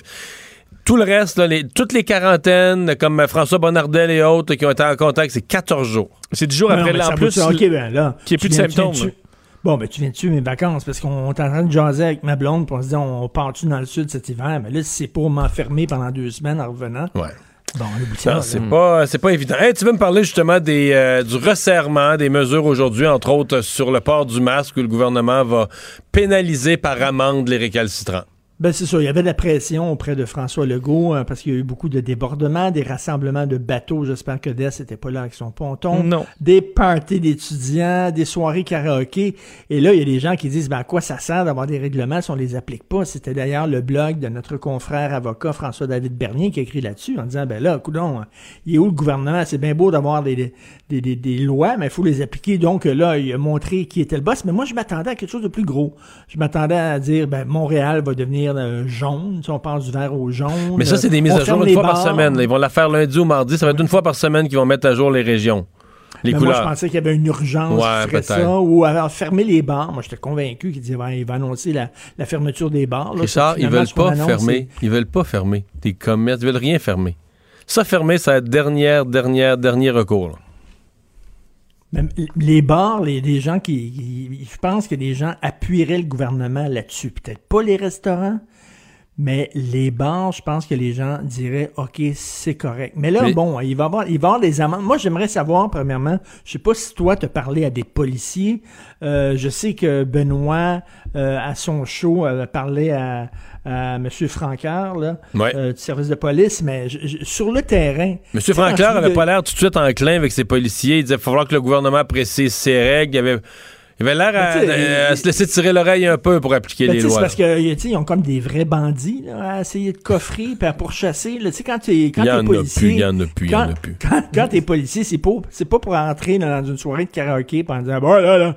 Tu sais, c'est pas, c'est pas ça, là. Tu sais, c'est pas, euh, c'est pas ce que tu veux faire, là. Ben, euh, arriver dans, dans un party de jeunes et tout ça. Tu veux vraiment courir après des vrais bandits. Donc, je sais pas. Ils disent peut-être qu'on a d'autres choses à faire, d'autres chats à fouetter. Est-ce qu'on va donner euh, des, euh, des contraventions, mettons, à tout le monde ou seulement aux propriétaires du bar? Mettons, s'il y Non, a un ça- bar qui est bondé. ça, c'est la loi actuelle. qu'on vise seulement que le propriétaire? Non, mais ça, Richard, c'est la loi actuelle. La loi actuelle, là, ne permettait, ne, ne responsabilisait que le propriétaire d'établissement. Et c'est pour ça que les établissements, les commerçants, les restaurateurs, depuis juillet, gueulaient contre le gouvernement en disant Nous autres, on n'est pas des polices, tu peux pas. C'est quand on demande à quelqu'un, s'il vous plaît, voulez-vous mettre le masque, là, puis qui c'est un étudiant de 20 ans, que c'est son emploi d'été de demander ça, puis il se fait envoyer promener par un monsieur, là, euh, bien craqué, puis qui lui est prêt à se battre, puis tout ça. Je veux dire, les gens du commerce, là, ils savent pas quoi faire, ils savent pas quoi des dire. fois, mais des fois, ils sont débordés. Ils me font penser Ben à des, des- des- des adolescents qui organisent euh, des, des parties dans, dans la maison de leurs parents, à l'absence de leurs parents. Puis là, euh, soudainement, là, ça part en couille dans les réseaux sociaux, l'adresse du petit gars euh, se promène. Puis là, il, attend 20 personnes. Puis il y a 150 personnes qui se pointent à la maison. Il faut qu'il appelle la police pour faire le ménage parce qu'il a perdu le contrôle. C'est un peu ça avec les propriétaires de bars, les propriétaires de restos. Est-ce que les récalcitrants, parce qu'il y a toujours un noyau de tapons qui veulent rien savoir, comme ma blonde dirait, qui comprennent ni du cul ni de la tête, qui veulent rien savoir. Et ces gens-là, est-ce que l'idée d'avoir une amende va les arrêter? Est-ce que au contraire, on est en train d'amener de l'eau au moulin aux gens qui disent qu'on vit, qu'on vit sous une dictature? Richard, des milliers de dollars d'amende, là, j'ai vu, il y a quelques conspirationnistes qui roulent pas tous sur l'or, là, sont pas tous en BMW. Non, non, mais tu peux. Il y, en- il y en a beaucoup quand même qui contestent, là. euh, tu sais. Hmm. Ils peuvent dire aussi comment ça se fait qu'il y a eu des manifestations euh, devant les policiers au, euh, au vu et au su de tous, puis il y a personne Mais ça, c'est dehors. contravention là-dessus. Mais ça, écoute, moi je dis là. Ils ont redit donné, aujourd'hui que c'est vraiment à l'intérieur, là. Écoute, on devrait faire prendre l'île Sainte-Hélène, qui sert strictement à rien, l'île Sainte-Hélène, puis appeler ça l'île avec pas de masque. Puis là, t'es mets là, là. Tous les gens qui veulent rien savoir, t'es mets là-dedans avec un gros mur, là. Freine chez vous, léchez-vous la face, soulez-vous la gueule, mais là, vous sortez pas de là, par contre. Là. Y a-tu un hôpital là-dessus, Richard? Euh, euh, non. Pas Non, ben d'hôpital? non, il croit pas. Ben non, il croit pas. euh, sais, c'est- pas... euh, c'est une petite grippe. C'est une petite grippe, c'est tout. Tu leur donnes les Tylenol. Ah, mais là, wow, wow, wow, c'est une petite grippe, là, ils sont secoués là-dessus quand même, parce que plusieurs de ceux qui comparaient ça à une petite grippe étaient quand l'ont même... pogné. Non, non, non, mais il était... Ça venait de Donald Trump, là. Il y a beaucoup, beaucoup... Je dis pas que c'est juste ça, il y a toutes sortes de... Mais il y a beaucoup d'admirateurs de Donald Trump, beaucoup répétaient ça parce que Donald Trump l'avait dit. Puis là, ils ont appris hier de sa voix que Donald Trump mentait, là, que Donald Trump, en privé, il disait, il confiait à un journaliste, Hey, c'est un gros virus, je peux te dire que c'est pas comme une petite grippe, ça va être mortel, Oui, c'est ça. tout Il a dit ça à Bob Woodward, mais, oui. ça montre à quel point ce personnage-là est co- totalement narcissique. Non, sauf que, euh, Richard, si que- tu l'as cru, si toi, là, t'as cru sa parole, là, pis t'as pris sa parole comme du cash, puis tu l'as répété à tout le monde, là, tu sais que lui-même, il pensait pas, là, il en privé, il confiait d'autres choses, mais là, il disait ça au public. Tu sais, c'est-à-dire que ça, ça t'enlève du tirant d'eau pour ta thèse, là. Mais ces gens-là vont Hmm. dire non, non, il a dit ça au journaliste parce qu'il savait que le journaliste voulait entendre ça de la part du président. Mais tu sais, ça montre à quel point, parce que tu m'amènes sur Donald Trump et, et euh, euh, Bob Woodward, c'est un, de, un des deux journalistes qui a sorti l'histoire du Watergate, là, Woodward Bernstein. C'est un journaliste qui ne cache pas euh, son penchant pour les démocrates. Il a déjà écrit un livre dévastateur sur Trump qui s'appelait Fear. Et là, il approche Trump pour un autre livre euh, dont le titre est Rage. Et Trump, il dit, oui, m'a allé, quand il a accordé une entrevue, mais foutu. 18 entrevues. T'sais, Oui, oui, c'est ça. Mais il oui, pensait le 18 séduire. entrevues à De son- ce qu'on comprend, Non, il pensait le ça, mais justement, là, il, le gars, il, il se croit-tu à ton goût, là, euh, inattaquable, invincible, narcissique, en disant, moi, je vais le mettre dans ma petite poche. Écoute, le gars a écrit un livre dévastateur en disant que t'étais un tweet, un inculte, un ignore et tout ça. Et tu vas y accorder une entrevue. 18 entrevues.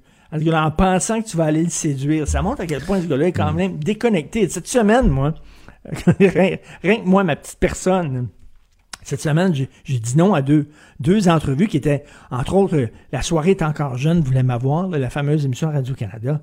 J'ai dit, qu'est-ce que tu veux, j'allais aller là?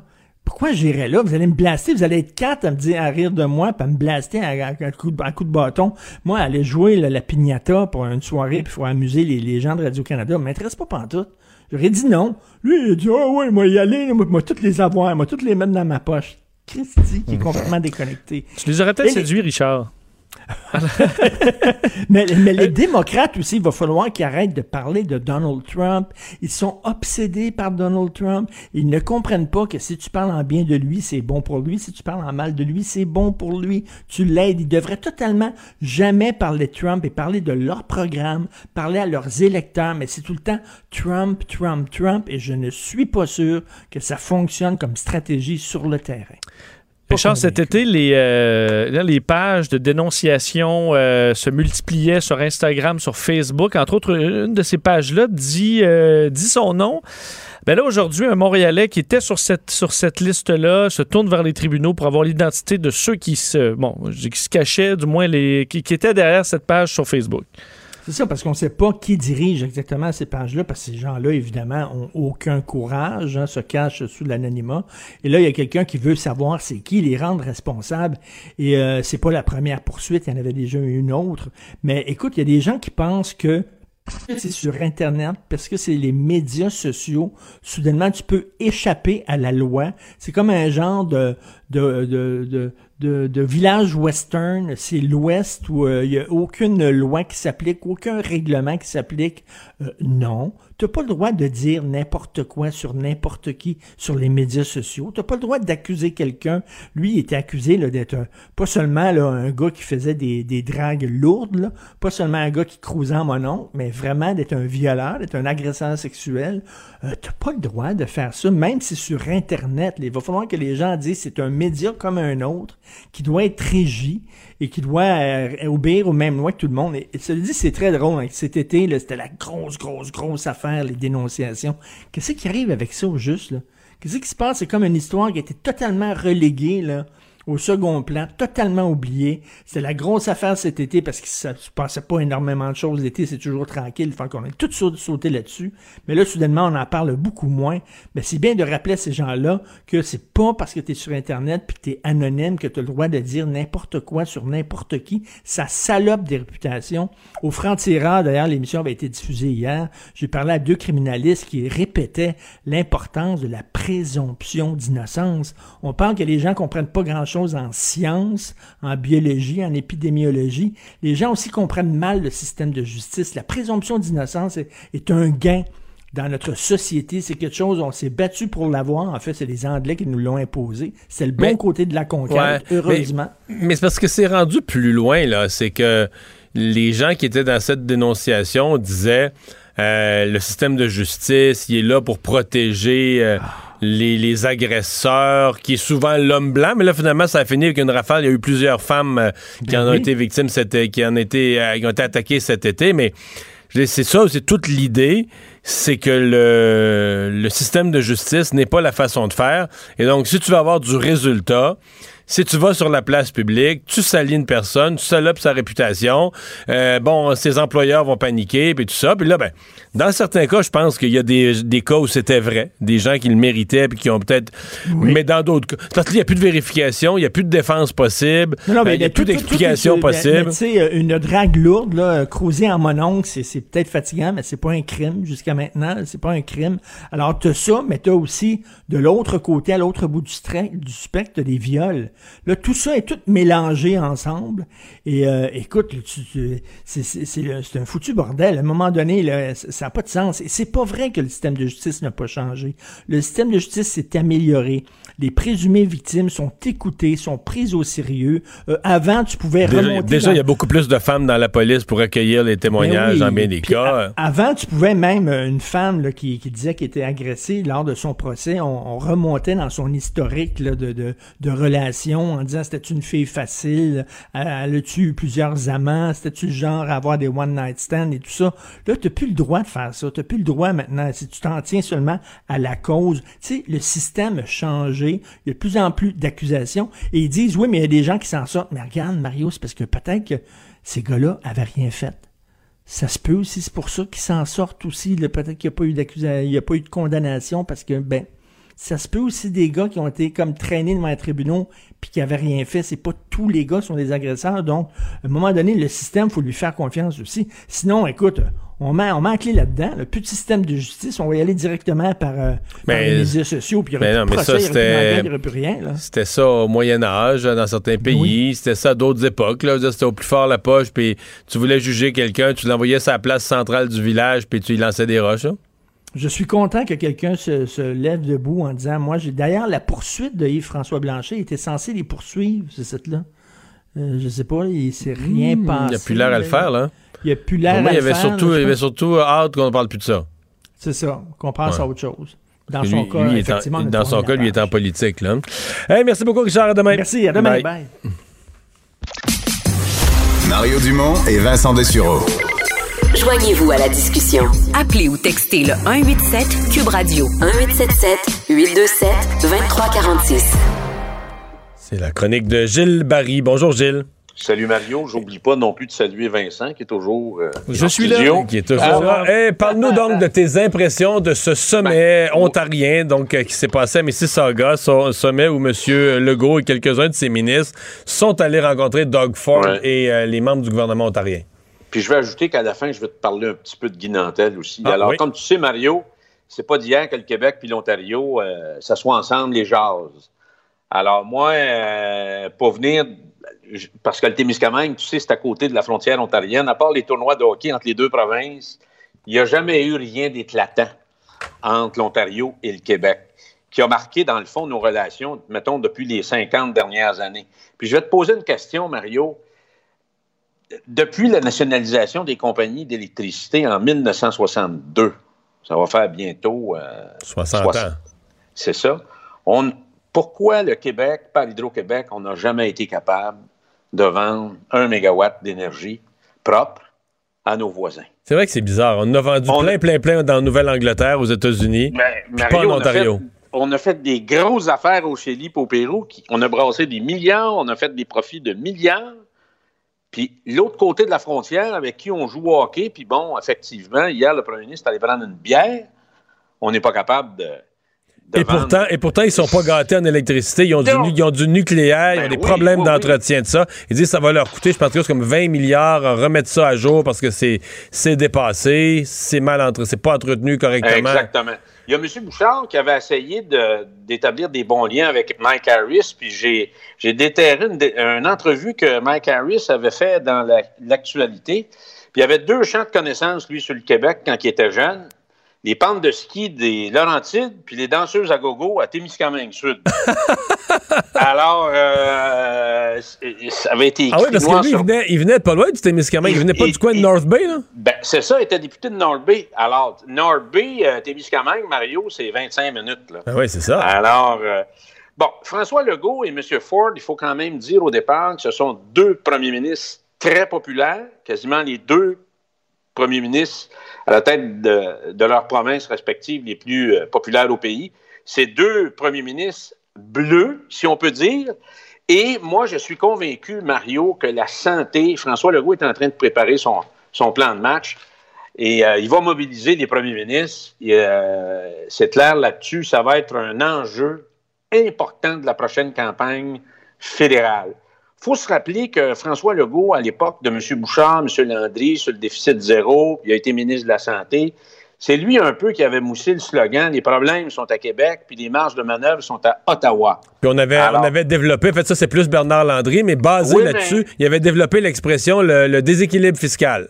Oui, le déséquilibre fiscal, mais François Legault était quand même un des ministres qui frappait le plus le clou là-dessus, puis il trouvait que ça n'avait pas de bon sens, qu'on se ramassait avec les problèmes, avec la petite misère, puis qu'Ottawa avait des surplus budgétaires, puis que là, ben, on cassait, dans le fond, les aides financières à l'éducation et à la santé. Alors, je pense qu'il est en train de préparer un plan de match, il est en train de réchauffer les premiers ministres. Avec l'alliance de M. Ford, c'est une alliance de poids, c'est très important. Il va avoir la conférence des premiers ministres à Québec qui va se dérouler dans les prochaines semaines. Et euh, moi, je pense que ça va être le clou de la prochaine campagne électorale. Et il va y avoir devant eux Trudeau, qui est très centralisateur, et M. O'Toole, d'ailleurs, qui est beaucoup plus flexible qui va être à Montréal lundi.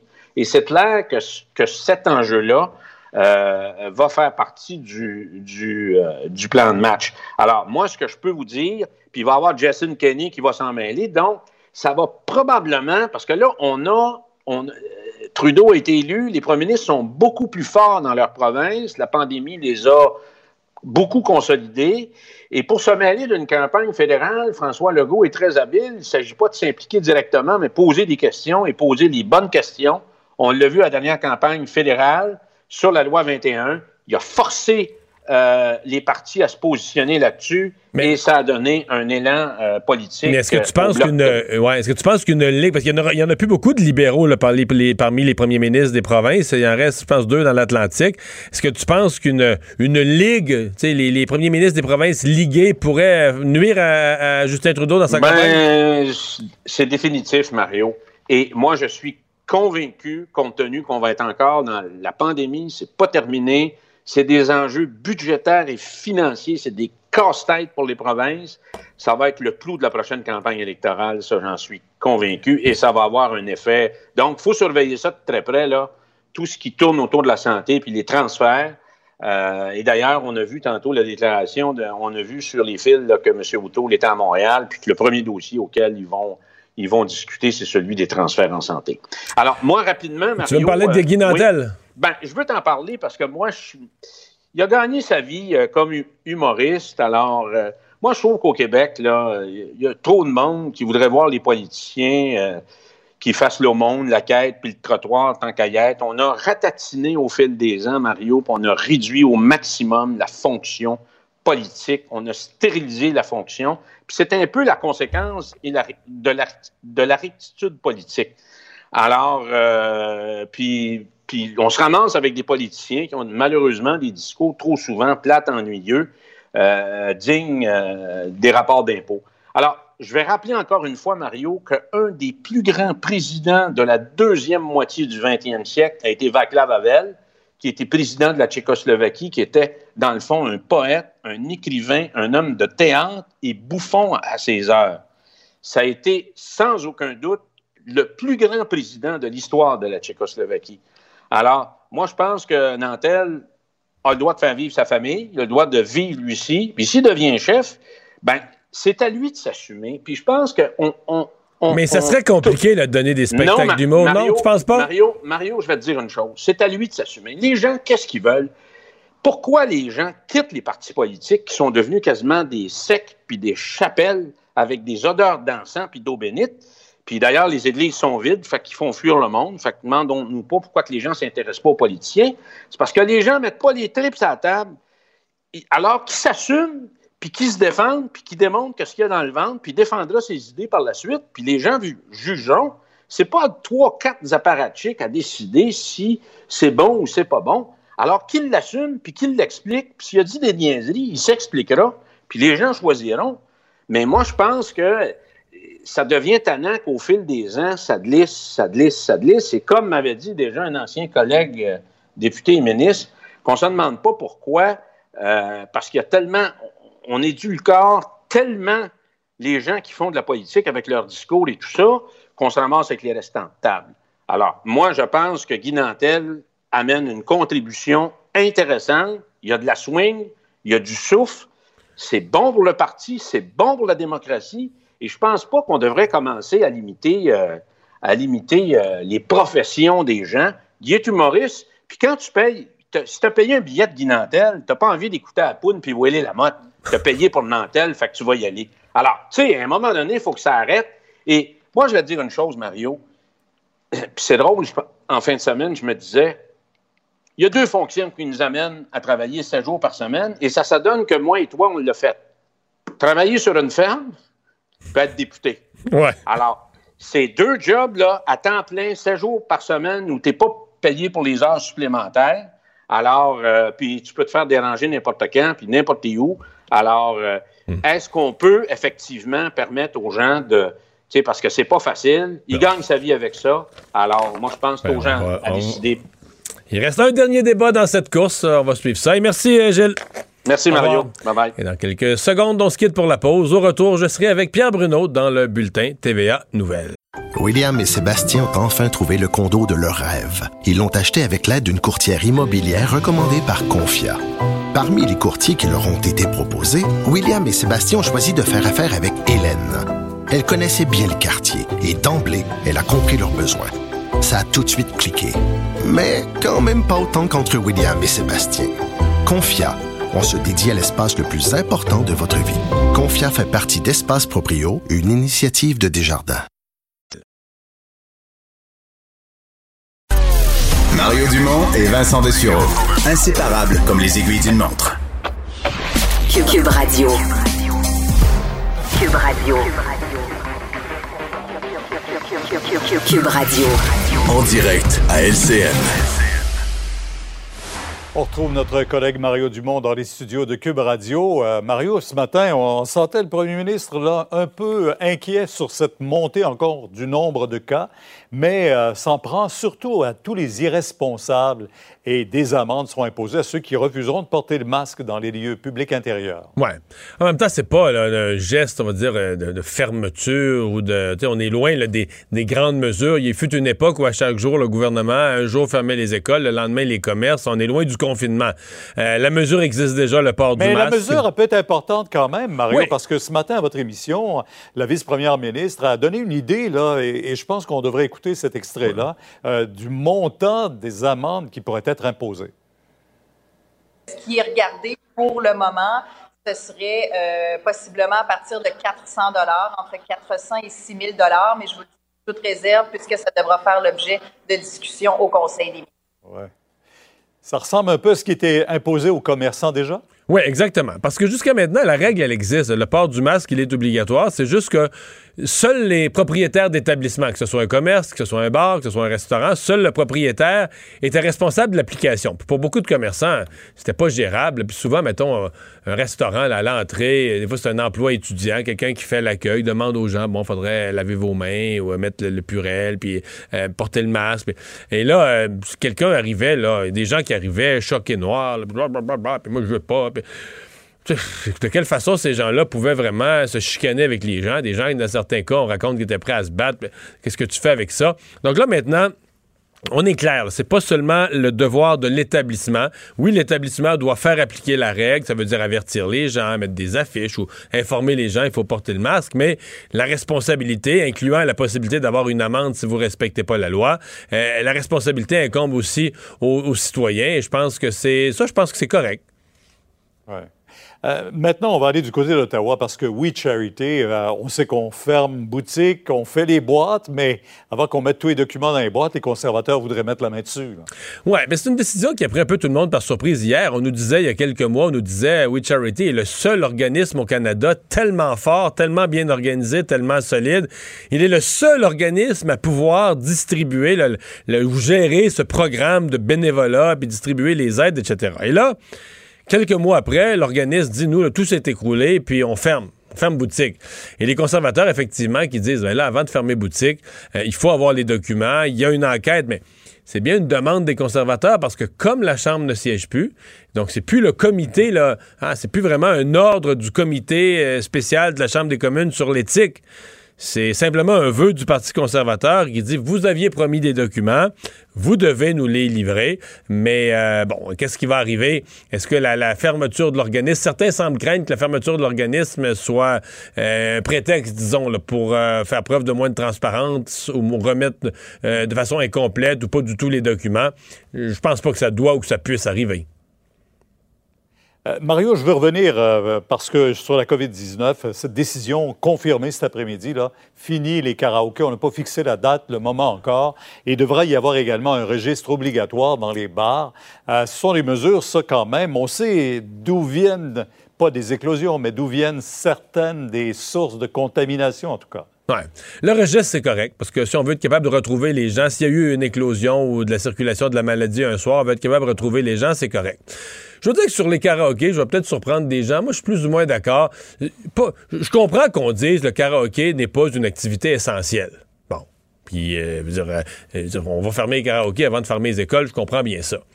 Maintenant, moi, ce que je vois, là, c'est qu'il y a beaucoup de karaokés. D'abord, ce sont des propriétaires de bars. Des bars, généralement, les On karaokés... dit qu'il y en a 400, 500 Ouais. à Montréal. C'est des là, bars bien tenus.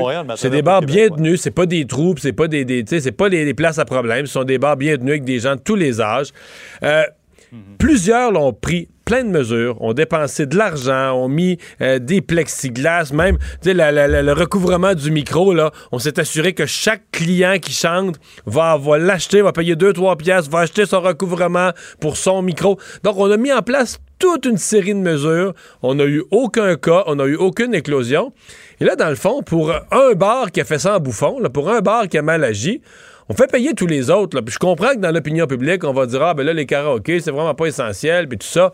Mais en même temps, c'est toujours le problème de faire payer euh, des, des honnêtes euh, des, des honnêtes tenanciers de, de commerce euh, qui, ont, qui ont perdu de l'argent, qui ont fermé, qui n'ont pas fait beaucoup d'argent ces derniers temps, qui ont investi des sommes pour se rendre réglementaires parce qu'ils ont dit voici les lois, on veut les respecter. Puis là, ben, ils payent pour Il y en l'autre. a qui disent c'est le coup de grâce. Là. Ah oui, eux autres vont payer pour l'autre qui n'a pas respecté rien. C'est plate, là. Ouais. Non, c'est difficile. Merci. Au Merci, revoir. Mario. On vous écoute demain à 10h sur LCA. Ouais, alors Vincent, en parlant de la COVID, euh, il y a une promesse qui avait été faite, qui a été tenue pendant une semaine et qui tombe. Ouais, ben c'est temporaire, mais euh, le ministère de la Santé qui a temporairement suspendu sa liste d'écoles affectées par au moins un cas de COVID-19, c'est ce que le site du gouvernement québécois vient d'indiquer. Donc c'est écrit le système, le système de cueillette de données dans les établissements scolaires en implantation depuis peu fait l'objet d'un ajustement. Euh, Mais parce qu'il y a eu des écoles qui sont apparues sur la liste du gouvernement puis qui n'avaient pas de COVID. Effectivement, et qui ont publié, fait des publications sur les réseaux sociaux en disant. Là, ça ben, fait paniquer tout le monde. Oui, et ça a alimenté aussi des, euh, bon, de- de- des histoires de conspiration en disant, OK, ben, c'est des faussetés que le gouvernement nous donne. Alors qu'il faut dire quand même, il y avait 50 établissements où le site disait qu'on est toujours en cours de vérification. Alors, ils sont probablement dans cette liste-là, mais je pense que par prudence, euh, le temps qu'on s'assure de bien faire les choses, on décide de prendre un peu de recul. En rappelant qu'il y a un père de famille qui a monté un site puis ça a l'air à marcher. Là. Effecti- Effectivement. On reviendra plus fort, Mario, dans les prochains jours. Là, le gouvernement nous reviendra plus efficace et plus fort. Merci Vincent. Merci à vous à la maison d'avoir été là. On se retrouve plus fort demain pour l'émission du vendredi. Cube Radio.